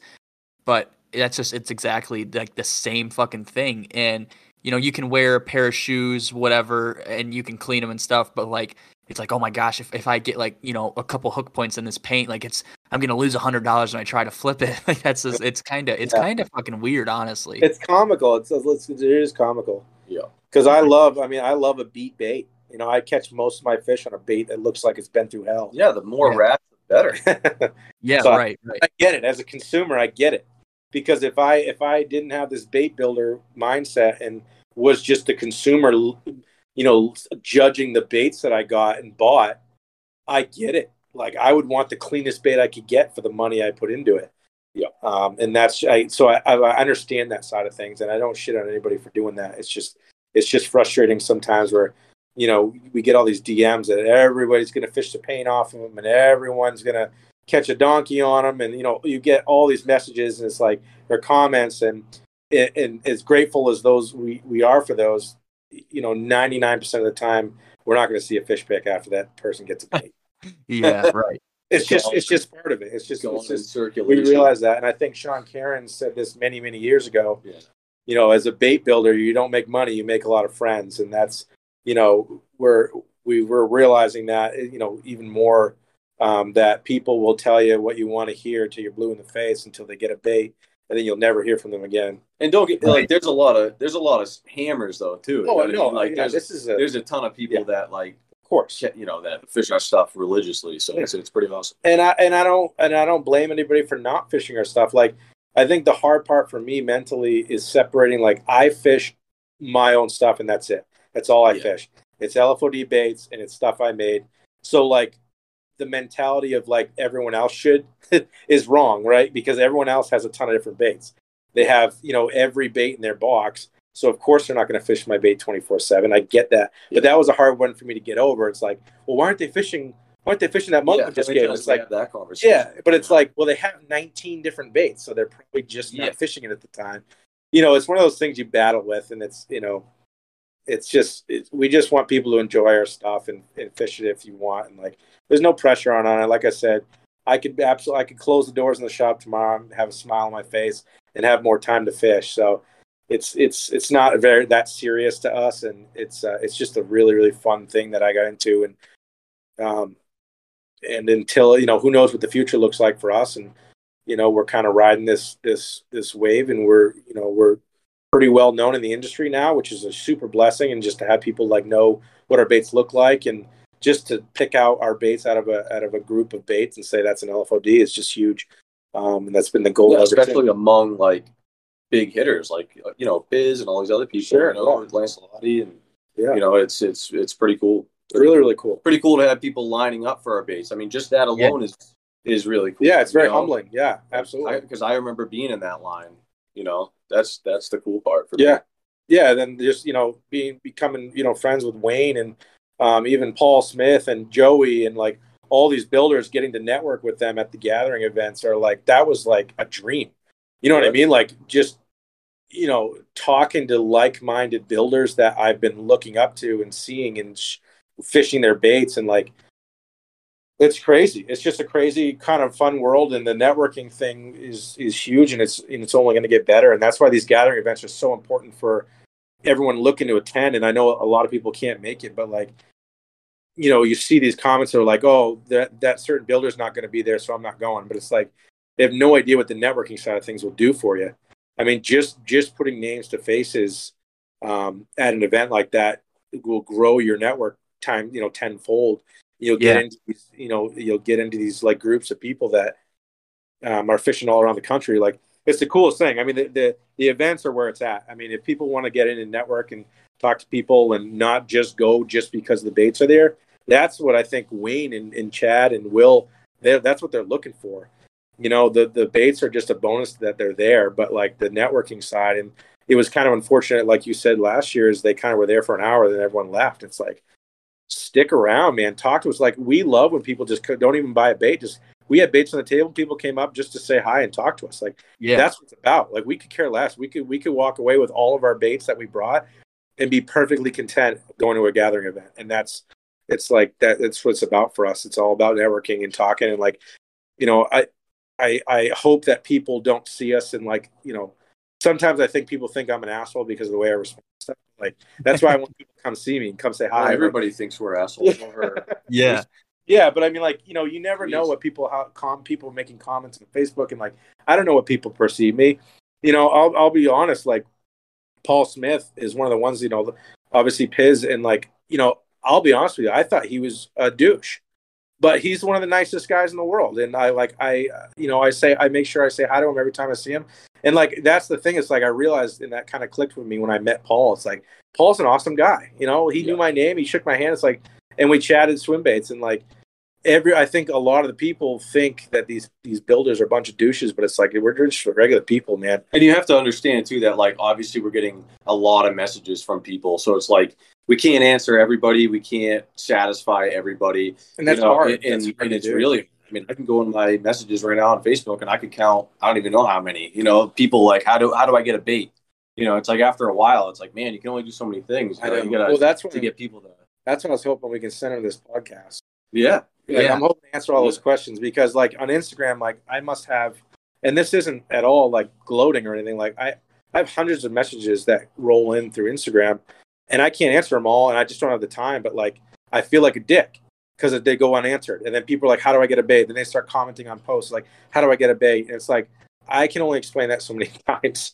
You know, like I can't do that a hundred times a day and explain how to get a bait Yeah. and it's unfortunate because I don't really have like our answers to that. And I, I think you were going to ask us that, like, how does someone get a bait? And I don't know if we want to cut there now, but um, we are limited, and that's that's really the bottom line. It's like yes, we're limited, and it's very difficult to get a bait.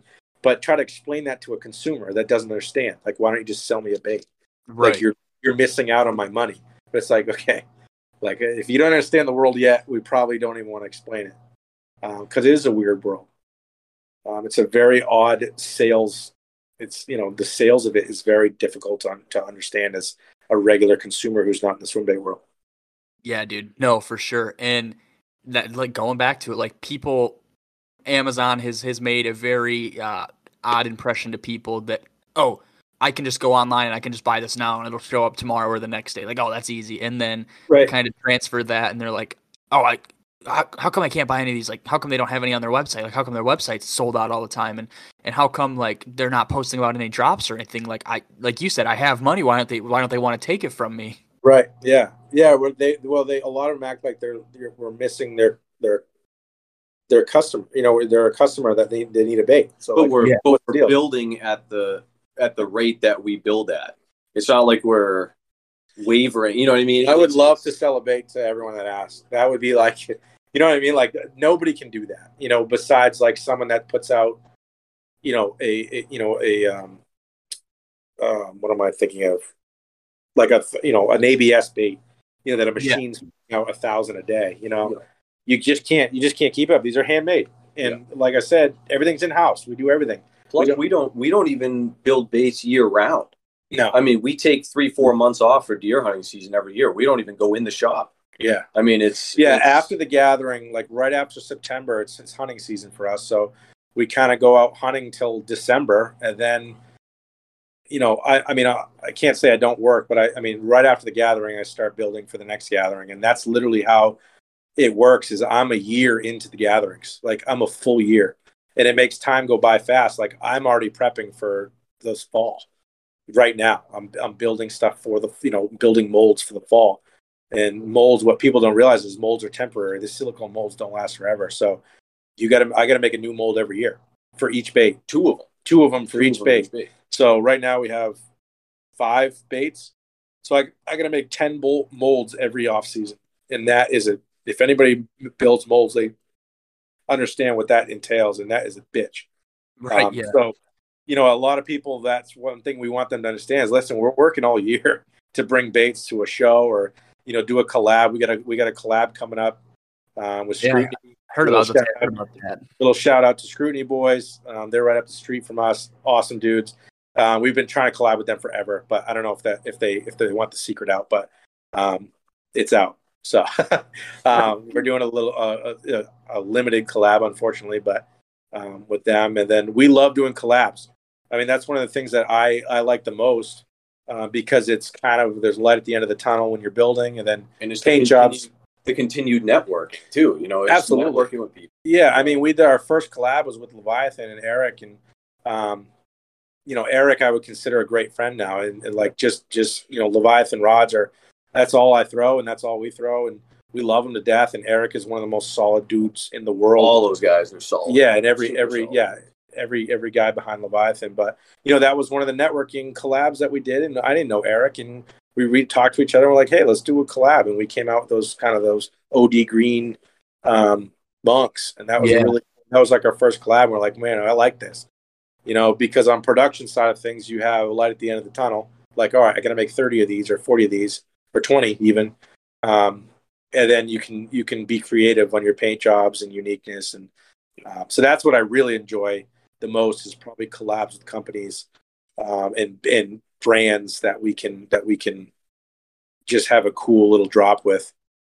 Yep. Um, and then other than that, collabs, gathering events, and we trying. I'm trying to do more giveaways. It's very difficult because it's the timing of everything is just difficult. But we did a giveaway this year, um, and then I'm hoping to do those travel baits that we talked about earlier. The, um, that- I think that's a really cool concept, and I'm hoping that I can get a few baits built for that and uh, get them into these hands of people that have been begging for baits or wanting a bait or wanting to try it.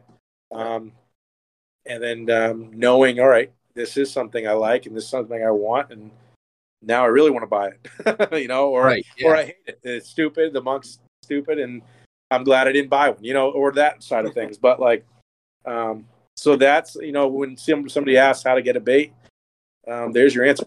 It's collabs, um, Events. and events, and we're hoping to get into more events, but um, and then maybe a few travel baits or giveaways and randomly. So, um, and Hell we yeah. are maxed out. Like I said, that is a year. Just the gathering is a year process for us, and it may sound crazy to all the builders that can pump out hundreds of baits, but like that is a full year of of, of doing something.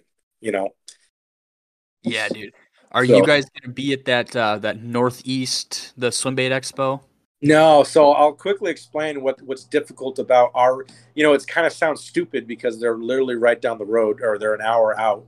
Um, but the timing of those and the fall gathering is what screws us. So we pretty much build. I the process goes like this: winter months, I'm making molds for production for like a gathering event or whatever we're into. So during the summer is typically when we're pouring um, and then painting and finishing for the fall event. So by the time the fall event's over, I either have to start making new molds or can have a mold, maybe a few more baits can pump out of it. So when those New England shows happen is when I'm making molds or I don't have, I can't, I don't have the ability to do production. So that's difficult. So yeah, or we- you skip deer season. or you, yeah, deer season is, is pretty important. So I'm not skipping deer season Yeah. and that is the timing of the New England shows is their winter, and that's just like the opposite of where our timing is. Um, I just was talking to Colby about it. We might shift our gears a little bit depending on how Texas goes um, for the gathering. Not depending on how it goes, but like depending on you know just the dynamics of Texas. That might be our primary um, gathering. We try to make as many baits for because that would work much better for our timelines. Um, Yeah. because then we can we can kind of relax during the summer, put more fishing time in, and then build on the off season for the spring. Yeah, it'd be kind of like going to the gathering, come back, and then like relax mode because we don't have to worry Yeah. about anything. We can just go fishing, you know, Yeah. do that sort of thing. it's a tough balance, man. I mean, you mentioned you know the personal time, and I have a lot of hobbies. I mean, I have a t- not you know fishing and hunting and the outdoors are a big part of my hobby, but I got all sorts of stuff I like to do, and that, that's the tricky part is balancing time. And you got to balance. You know, I we both balance relationships, and um, you know, luckily we both don't have kids right now, but I got a puppy, and like, you know, that, that it's a tough balance. So we try to do the best we can with what the time we are given, and um, you know, it, it, unfortunately, our day jobs get in the way. You know. Dude, Uh, but- I know that way too way too well.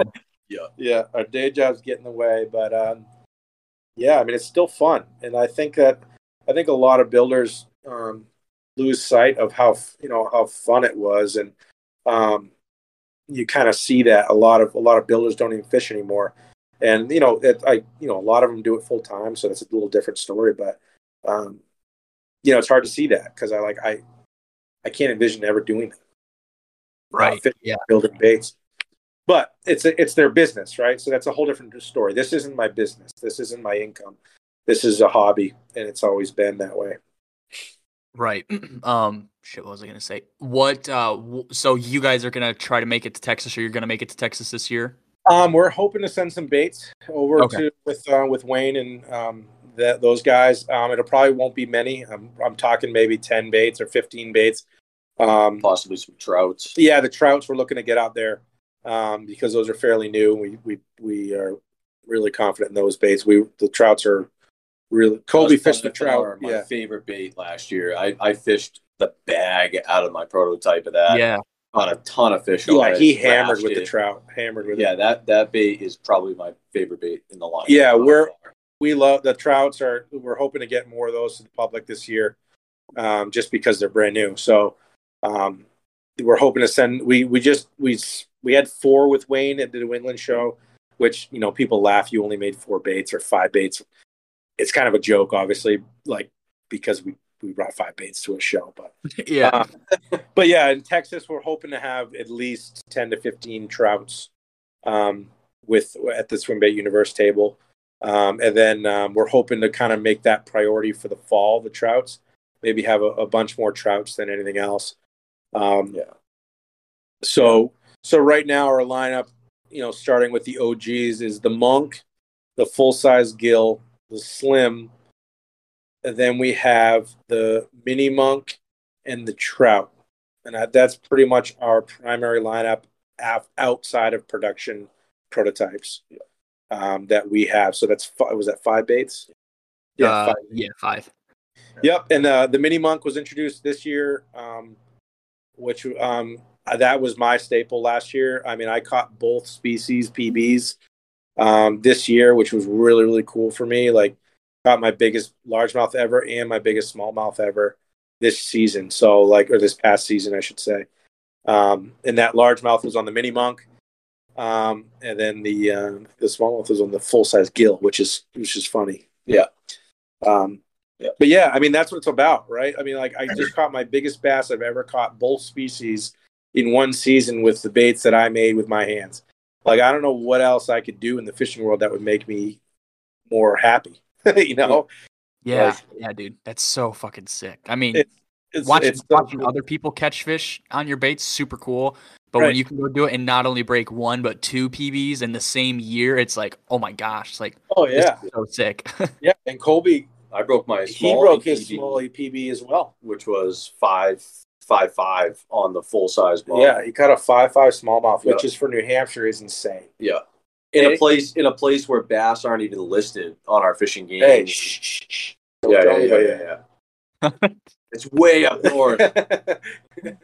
yeah, we um we have a lot of fun, and uh, and it just to just to catch your own PB on your own bait is like it's just a killer. It's just, I mean uh, that that drove something in me that will I'll never stop building. You know, I'll just never stop. Yeah, dude, that is so sick. That's I I don't know, we've talked about it before. Um it's it's weird to and I'm sure you guys can definitely attest to this. It's weird when you when you put a lot of work into something, maybe it's just for yourself or whatever that you you expect to sell it or give it out to the public. And it's this very weird feeling when people take it and and they love it and they like it it, it gives you a feeling of like wow, I did this and not only do I enjoy it, but you know, hundreds of other people enjoy it. It's like, whoa, like that Absolutely. that you you don't get that feeling unless you've done something like that. And it's such such a cool thing to feel. Yeah, I mean it's the best feeling in the world when you when a, when somebody texts you their PB that they just caught on your bait. It's like this is what it's about. This is what this is what drives it. You know. The funny thing too is I think when we started making baits, I don't even think we were making them with the intention to sell them. Yeah. We were just making them because we were like, let's make some baits and go fishing with them. Oh You know, and then when we realized like, wow, these baits are like they're getting pretty sick and like they're you know, this is something maybe we could put Right. out to the public. That was when we made that like transition essentially. Yeah. You know. absolutely.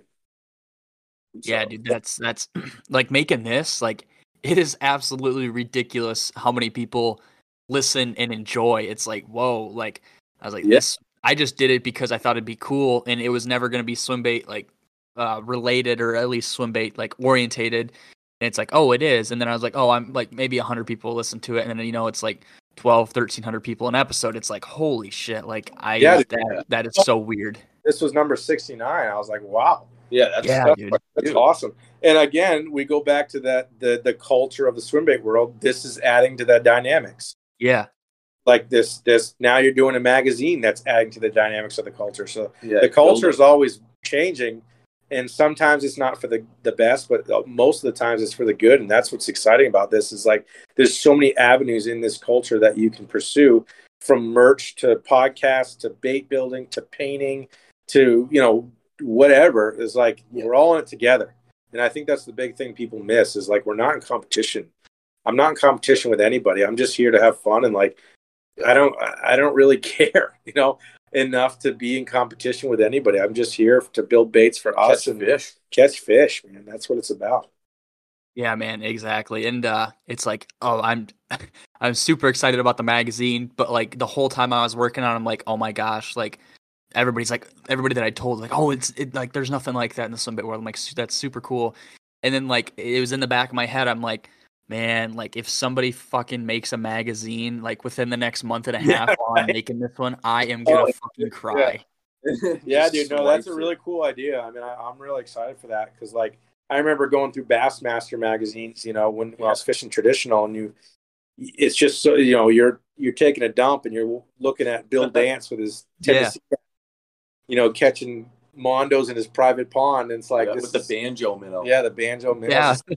Like dude that'd be so like i can see it you know and I, I i commend you for coming up and actually pursuing it because that's not it's very unique. unique and like i i can't wait to see the photos and like you know even the, your idea of putting pbs in there and like that's you know that's what the page i love the most is at bassmaster magazine is all everyone's 10 pounders and stuff you know Yeah, Thought- yeah, the uh, Lunker thought- Club or whatever. Senko. yeah Yeah, dude.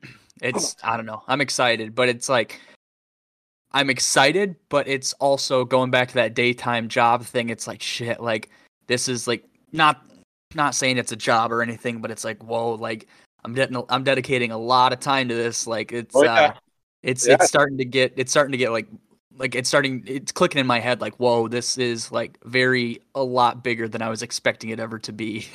It's big on you, and you don't even realize it. Yeah. In a way. Yeah, yeah. then all of a sudden your afternoon just spent thinking thinking about it. Yeah. Yeah, I mean, at work, at if for anybody who who orders a sticker and they're like, then they get an email at like nine or like one o'clock in the afternoon, and they're like, the order was fulfilled. It's because I have downtime at work and I'm I'm I'm filling out all the stickers and shipping out all the stickers at work, so I could come home and work on the magazine or record or edit a podcast or just you know Yeah. just do something orientated to it. Yeah. And uh, But you It- still have fun doing it, right?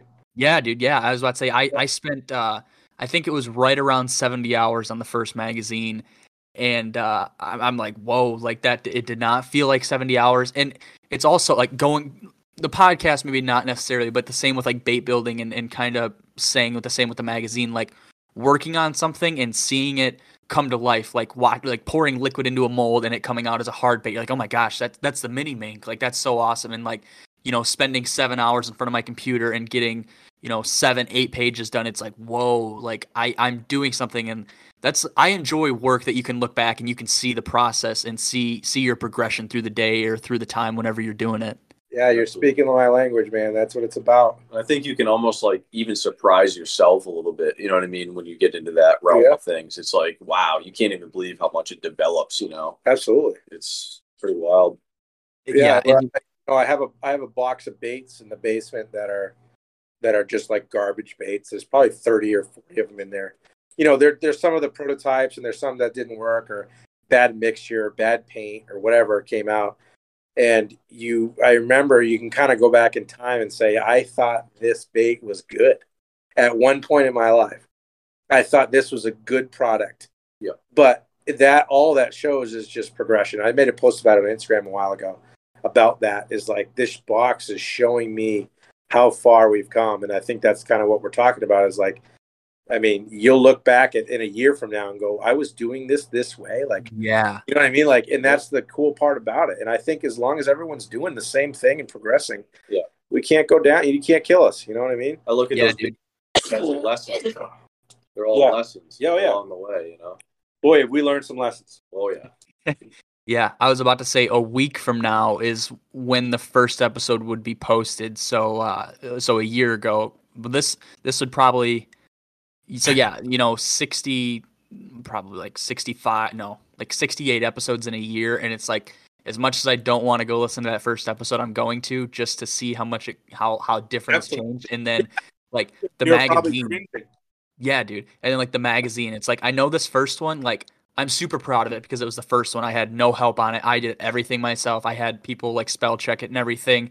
And it's like that's super cool. But I'm like in a year from now, like when I'm dropping the first issue for uh for the second volume, I'm gonna look back at it and I'm gonna be like, what the hell was I thinking? Like I can't believe Yeah. I did all that by myself. I mean, I already have people hitting me up like, oh dude, if you need help to write articles or you know, whatever, like just let me know. And I'm like, oh, this is gonna like this is going to be crazy in not even in a year in in a, in a half a year when i do the the june drop it's going to be absolutely ridiculous and that'll only be the second one for the season like it's going to be so sick to watch it grow and expand Yeah. and just Yeah, dude, I think Crazy. there's a lot of people excited for that, and I can, you know, I can see like a, you know, a a, a bait, you know, what do they call it? No, I just had the word and I lost it, but you know, like a page built just designed around one bait that explains the bait, how it works, and how it's yeah fished, and yeah with pictures to back it up. You know, you could do that for the rest of your life with one bait, you know, per per magazine. Oh, per like per issue. yeah, right, yeah, yeah, just do exactly special or whatever they call it. I forget the that's- word. I had the that's word, but- kind of that's kind of what i'm gonna start to do is i'm gonna uh, hit up a bait builder have them like write a super in-depth why they built it how they swim it and how they find success on it and then i'm also jason carroll and i swim bait reviews we're super good friends And yeah, I'm gonna if he has a swim video or whatever, I'm gonna get a QR code for his link and I'm just gonna post it on Oh, there and yeah. be like and Yeah, that's yeah. that's like that's what I wanted to do, but this first one just kind of got ahead of me and I, I didn't get around to doing it. Yeah, but dude, all those ideas, I mean, you're going to have a million of them. And I'm sure, you know, the nice thing about it is people are willing to help. So Yeah. so reach Sure. out to all the builders and say, hey, what do you think about this? And um, you know, you're gonna. I think you're gonna create a really cool environment and culture around that magazine. I really, I'm excited for you. Yeah. It's uh it's I'm sure you guys are the same way. The amount of like not even necessarily branding ideas, but ideas that I want to do. Dude, I I've got like a core group of like four or five people. I I uh, talked to Stephen Clipper a lot. I talked to Jason Carroll, uh Bo and then um you know uh, Phoenix, uh Pincher, uh Marshall and our other buddy Nick and like these are the guys I go to and I like I tell them my ideas like as as harebrained as they are and then like I was talking to Stephen Clipper the other day, talking um for the magazine. So I was like, oh, I'll I'll get like a five inch sticker of every cover, and it'll go with every single sale. So like you'll get a, like a one off sticker. And I was like, Sure. that's super cool. And then I was like, oh, like maybe I'll make it like a like a trading card, like a like a sports card, like it'll have a holographic back and it'll be super cool. That'd be cool. And then you know, ten minutes later, I'm sitting. I, I actually I was laying on the uh on the floor of my girlfriend's parents' sunroom because the sun was out, and I was like holy shit. I'm like if i sell 50 i was like i could buy a custom deck of cards with the cover on the back and i could essentially play uh, over the year so four magazines. I could essentially have a contest to whoever has the two best hands of blackjack could win a huge prize pack. And i think Yeah, as of now that's what i'm gonna do i'm gonna have like everybody who writes the builders uh, the apparel companies and stuff like that that i'm gonna have them donate something if they want to and then i'll pick like the top two best hands and they'll they'll win the prize pack yeah, dude, that's dope. I Yeah, mean, that'd I, be sweet. yeah. Let me know if you need a bait. Yeah, Yeah. dude, it's uh, it's dude, just the fucking amount of ideas. Like, I don't know what it is. I just, I, not even like myself. I'll hit up people and I'll be like, "Oh, you should try this." Like with with whatever you're doing. They're like, "Oh, that's a really good idea." Like, like how'd you come up with that? Like, I have no idea. Like, uh, when people are listening to this, all these ideas are built or backed with passion, man. I can hear it in your voice how passionate you are about it. And I mean, the what you know, that's what you need to pursue. is Something you're passionate Yeah. about. yeah, and dude, I- like the I think stickers. a lot of people lose the passion idea uh, out of whatever they're doing, and it, it there's a reason it's not like, successful. be, like I think me and you would be doing this whether we were building baits or not. We would still Yeah. be doing Absolutely, You know what I mean? Yeah. So We're passionate about it. Yeah, dude, like the stickers, like everybody's like, "Oh, he's just doing it to to make money for the show." And that that is true. Like I need money to to get the show like paid for and stuff, but it's like the amount of like badass ideas um I'll talk about I I'm doing a sticker. It'll be like probably a day after this comes out, but Jared uh, from Fall of 74 and I did a sticker and it's literally like I was laying in bed one night and I was like, "Oh, that's a really good idea." I put it down in my notes, drew it the next day and I sent it to him. It's uh it's his coffin wrap and there's like a trout hanging out of it and it's like from the perspective like a bird eye perspective in, in, in a grave and it's like six foot under and uh, I, I hit him That's up yeah I'd like to and I sent him I sent him the the artwork and he's like holy shit like that is badass he's like how'd you come up with it I'm like I, I fuck dude I have no idea like Yeah. that it just happens it just I Yeah, just think about it Now, do you do all your all your own artwork for that, or you got a guy? So I, I draw everything, sketch it all out, and then I have a guy and I send him all my reference images and in uh, color palettes and stuff like that. And he just, Oh, I mean, cool. more or less, he just sketches and makes my uh, makes my Yeah. sketches look a lot better than what they That's- actually are. yeah. Yeah, for sure. That's Yeah. dope, dude. That's sick. Yeah, I'm excited for you, dude. I mean, you- you're kind of, you know, you know, you like you're you're almost a year in, and you know, I, you know, I, I hate to hammer this word again, but progress, man, progression, dude. where you're going is is exciting. Heading in the right direction, no doubt. Yeah, I think man, I'm excited. progression- At least a hundred times. Yeah. yeah. We'll get a little counter going. I'm gonna make a I'm gonna make a slap. That's just his progression. Progression. There you go. But uh, Yeah. kind of closing it down, what can Yeah. the folks uh, expect from LFOD for 2023? 2023, we got a lot going on already. So uh, we already mentioned a collab with with Scrutiny Boys. Um, that's happening fairly soon. Um, I'm thinking within the next two months here. Um, Texas, you can see some trouts in Texas. Um, hopefully, some traveling baits right after that is will be the next thing we get out to people. Um, and then that, hopefully, you'll see a shit ton of bass content from us after that. More PBs, bigger bass. Um, we're going to be hammering down on our prototypes this year. This year we got um, Mini gill. We got the mini gill, um, the mini baby gill or the baby gill, which is another waking crank. Which everyone's like, oh my god, how many waking cranks can you make? Uh, but this bait's dope. This one swims a little different, and it's just sick bait. Uh, we actually just test swam one today. Um, really excited about that. Um, I got I'm working on a glide that I actually test swam today um, after kind of final tuning it, and it's it's juicy. I mean, I don't fish glides, but this one's pretty juicy. Um, that'll be our perch glide we're going to hammer down on. And then um, gathering in the fall in Lenexa, we're hoping to have um, a good quantity of baits. Probably not going to bring as many baits as we did last the year. goal this year is like what, like maybe eighty to hundred. Like yeah, somewhere 100 is our goal, I think, for next year. Yeah. Um, and then um, start all over. Hell yeah, man. Repeat. And in that process, I'll probably carve up some more some more baits just to have on file. Yeah. uh, and uh, and go from there. I mean, we're we're hoping to do some more collabs with people if if we have the time. Um, if there's anybody out there who's uh, wants to collab with us, we're we're welcome to hear it and, and hear it out. And um, Just don't make it during the summer. yeah, well, it, if you're gonna do it this summer, we'll do like two baits. We'll do two right. baits. Yeah. Um, um, but um, yeah, I mean, we um, that's kind of what we're looking for, and I, I'm hoping every year we have at least two baits that we're prototyping and prototyping phase, and then the following year you'll see that. Um, it's possible, like I said, we're going to transition to maybe priority spring gathering versus a fall gathering, but that's kind of up in the air um, so far. See how it goes. Yeah. Hell yeah, man. And then last kind of big question for you guys. What uh what's the setup that you guys usually like to fish your baits on? Like is there kind of a one one trick pony that does does a lot for the baits you guys make and fish? Yeah. So the nice thing, and uh, if you don't mind me taking this question, but Yeah. I, I feel like I talk a lot. So um, uh, for the most part, all of our baits are sub four ounces. So uh, Leviathan medium heavy, one to four, um, is pr- our primary rod. Love Um, the medium heavy, my favorite. Yeah. It's probably the best rod I think I've ever. I've used a lot of rods, but this is the this is the bee's knees. This is the one to four is my wheelhouse.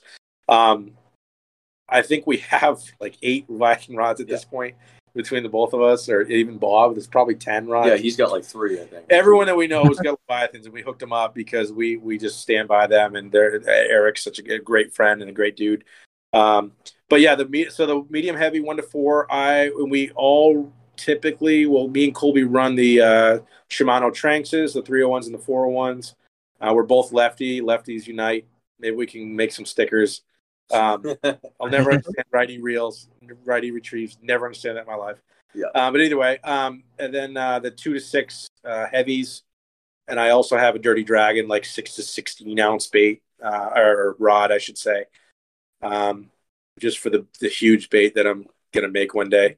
I would say like not. I would say ninety-five percent of the time are probably throwing the one to four. The one to four, Or- yeah. Yeah, mix, maybe, I just the two to I just got the bit, daily, which is so sick. Uh, I think I believe that's two to six. Or Yeah, I think so. I'll be taking that to Florida in two weeks and hopefully hammering a absolute unit of a bass. I'm actually headed out with um, Andre. Um, Oh yeah, yeah. He's gonna come on the podcast too at some point in time. He oh, dude, he's the coolest guy, man. Yeah, I'm headed out with him, and then uh, I'm hitting. Uh, I'm gonna also hit Vegas. Uh, I got a business trip in Vegas that I. Uh, that guy's taking me out striper fishing with that. Hopefully, that thing doesn't blow up, but uh, I'm really excited about the daily. The daily is such a sick rod. I mean, it's I I Eric gifted that to me, which is just unreal. Like I just got it in the mail one day, and I was like, "What is this?" And it was like, "Are you kidding me?" It's just uh, pretty unbelievable. Um, yeah, that's Yeah, a sick rod. that's rod. what we run. I mean, we run typically P line. Um, I run the CX Premium. You run the CXX stuff. yeah. The green box CXX usually like seventeen or twenty pound. and our typical are we're we're an afternoon afternoon guys that get out there after work and fish till about well till they stop biting. So uh, we do a lot of weekday fishing and we do a lot of weekend fishing and um, typically a lot of our fishing is at night um, just because of our time. Um, it's a lot easier to go out at night than it is during the day, and uh, we. Uh, w- you know, I will talk about our process. Kind of last year, it kind of changed a little bit. Um, we really, really focused on. I think the most important thing in bass fishing is there's two things that I think are priority above everything else, and that is timing and location. And we really tried to narrow that down this past season. Is being at the right place at the right time. Could care less what you're throwing for a bait. Just be there and be put it in front of that fish's mouth at the right time and we started the our first trip i think we had like a 23 pound bag and That was mid that April. was mid-April.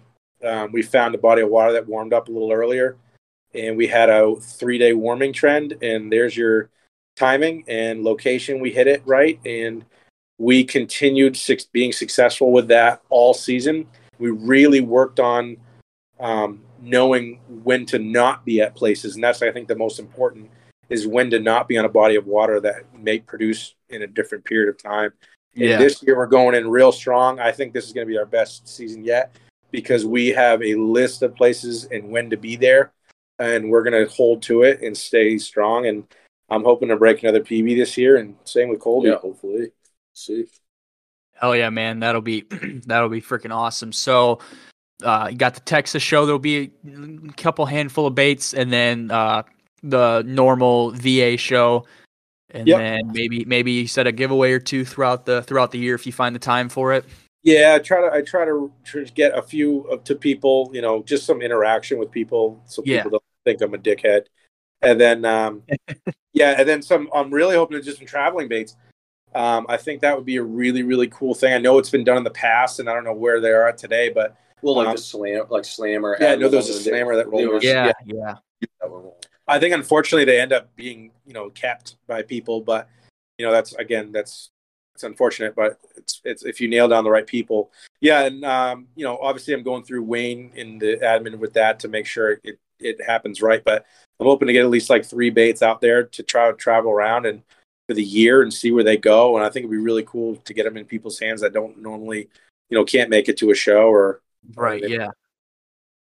Hell yeah, man! And then uh, where where can guys follow you and keep up to bit up to date on uh, everything LFOD? Yeah, so um, we're we're pretty limited on our on our um, social media. I mean, um, Instagram is probably our only avenue that you can come kind of check out what we're doing, and then Swimbait Universe on Facebook, and that's pretty much it. That's where we're at. Um, Swimbait Universe is a big part of why we're successful. I mean, um, that that page alone is such a is such an amazing uh, resource to have, and um, shout out to those guys who run that page. It's not an easy job, um, and uh, yeah, we love those guys at Swimbait Universe. So that's will always be a part of that crew. And then uh, our Instagram page, which um, has has grown tremendously in the last um, two to three years, and uh, we're we're grateful for every one of the followers there. And if you haven't already, come check us out. Um, I apologize if you've sent me a message in the past and I haven't got um, back to you. Unfortunately, you're, you're you know lost in a sea of messages. Um, but yeah, I'm uh, I'm the guy that runs our Instagram. Um, so you're And I'm the guy who gets all the messages. yeah, I set it up that way. So when I post something, Colby gets all the hammer the hammering on the messages. Perfect. But, um, um, But yeah, come check us out on Instagram if you haven't. And um, we're uh, we're just normal dudes trying to have some fun and making baits in the process. And uh, we hope that we uh, can we've explained ourselves enough that you don't hate us. Yeah. Also, before we close it down, can't believe I didn't ask. What does uh, LFOD stand for, and how'd you guys come up with that name? Oh, it's very simple, man. It's Uh, uh, I know. I figured. it's our state motto, which is Yeah. live, free, die. yeah, that's that's fucking that's sick as hell. That's Badass. sick state motto. Badass state. Yes, song, uh, guys. we're really proud of our state motto. So we decided that LFOD was appropriate and uh, um, live free or die. Swim baits is kind of how you say it long term, but LFOD is. Some people say LaFod, which is really funny because it's not. It's not LFOD. LaFod or LFOD.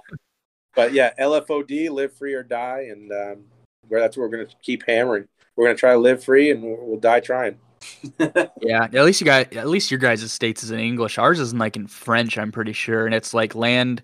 Uh, if you seek beautiful peninsula, look around or something that's like in French and it's on the flag and nobody understands what the fuck it means unless Yeah, I you mean, know. I mean, no offense, most states have really lame mottos. lame. You know, I feel like New Hampshire's, I think, the best motto out there. I really do. oh, and I'm- dude, easily. not bad. What's Maine's Maine? not bad. I think it is a vacation land. yeah, but I mean, come on, live free or die. Well, I know. I know. compared to live free or die, I know. Yeah, we're um, we love New Hampshire, man. I mean, not for the faint of heart, but it's a, it's a, it's home to us. So Hell yeah, man. So if you guys don't already, make sure you guys follow the guys on Instagram, LFOD underscore swimbaits, and uh, keep an eye out if you guys can can attend events. And it sounds like you have a good chance of getting in line and getting a bait, or you know, keep an eye out on Universe for uh, for when that travel stuff does get figured out. Maybe you can get in line and just see see if that baits your style, or even just catch a few fish on it and be content with that. But as always, I want to thank Colby and John for coming on. Uh, like I said, make sure you guys follow them on Instagram. Make sure you guys follow the podcast on Instagram if you don't already. Uh, Scales and Tails underscore podcast. Uh, when you guys are hearing this, the magazine will be dropping two or three days from now, and uh, it'll be it'll be on the website, uh, my website, sntpod.com. You can go on there buy it. It's going to be twenty five dollars but I'm pretty sure it'll be thirty dollars shipped, and it'll come in a uh, oh voice crack there, geez, come in a mail yeah, padded mailer. It'll be uh, on corrugated cardboard and also be in plastic wrap. So be pretty pretty slick, be real deal there. And uh, if you guys are subscribed to the Patreon, it's ten dollars a month or five bucks. If you subscribe to that, you get a first uh, first hand pick at it. So they'll have uh, if they want one, they can buy one Wednesday night, and then Thursday morning I think if I have the dates right, Thursday mornings, and they'll be up on the site. And got 50 of them. And if you guys enjoy that, we'll set up a subscription service for the second one. I'll figure out how to do something like that for the second one, dropping in June. But I think that is about everything on my plate. Uh, yeah, I think that's about it. So, like I said, I want to thank uh, John and Colby for coming on. Means a lot. Uh, we talked at the gathering this last year in Virginia, and uh, we talked, and we just kind of had never really figured it out or hadn't really touched base on it. But uh, John hit me up the other day, and we, we got something hashed out for for this recording. So I'm super excited about that. Uh, and yeah, I mean, it's gonna. I think it'll be a really good one. I hope that they uh, they kind of elaborated on stuff. If you guys didn't have an idea of why why you can't go into Bass Pro and buy one of their baits, you know, you now you know why. but uh, like I said, I want to thank thank them for coming on. I hope you guys enjoyed the episode. Now I'll talk to you guys next time. See you guys.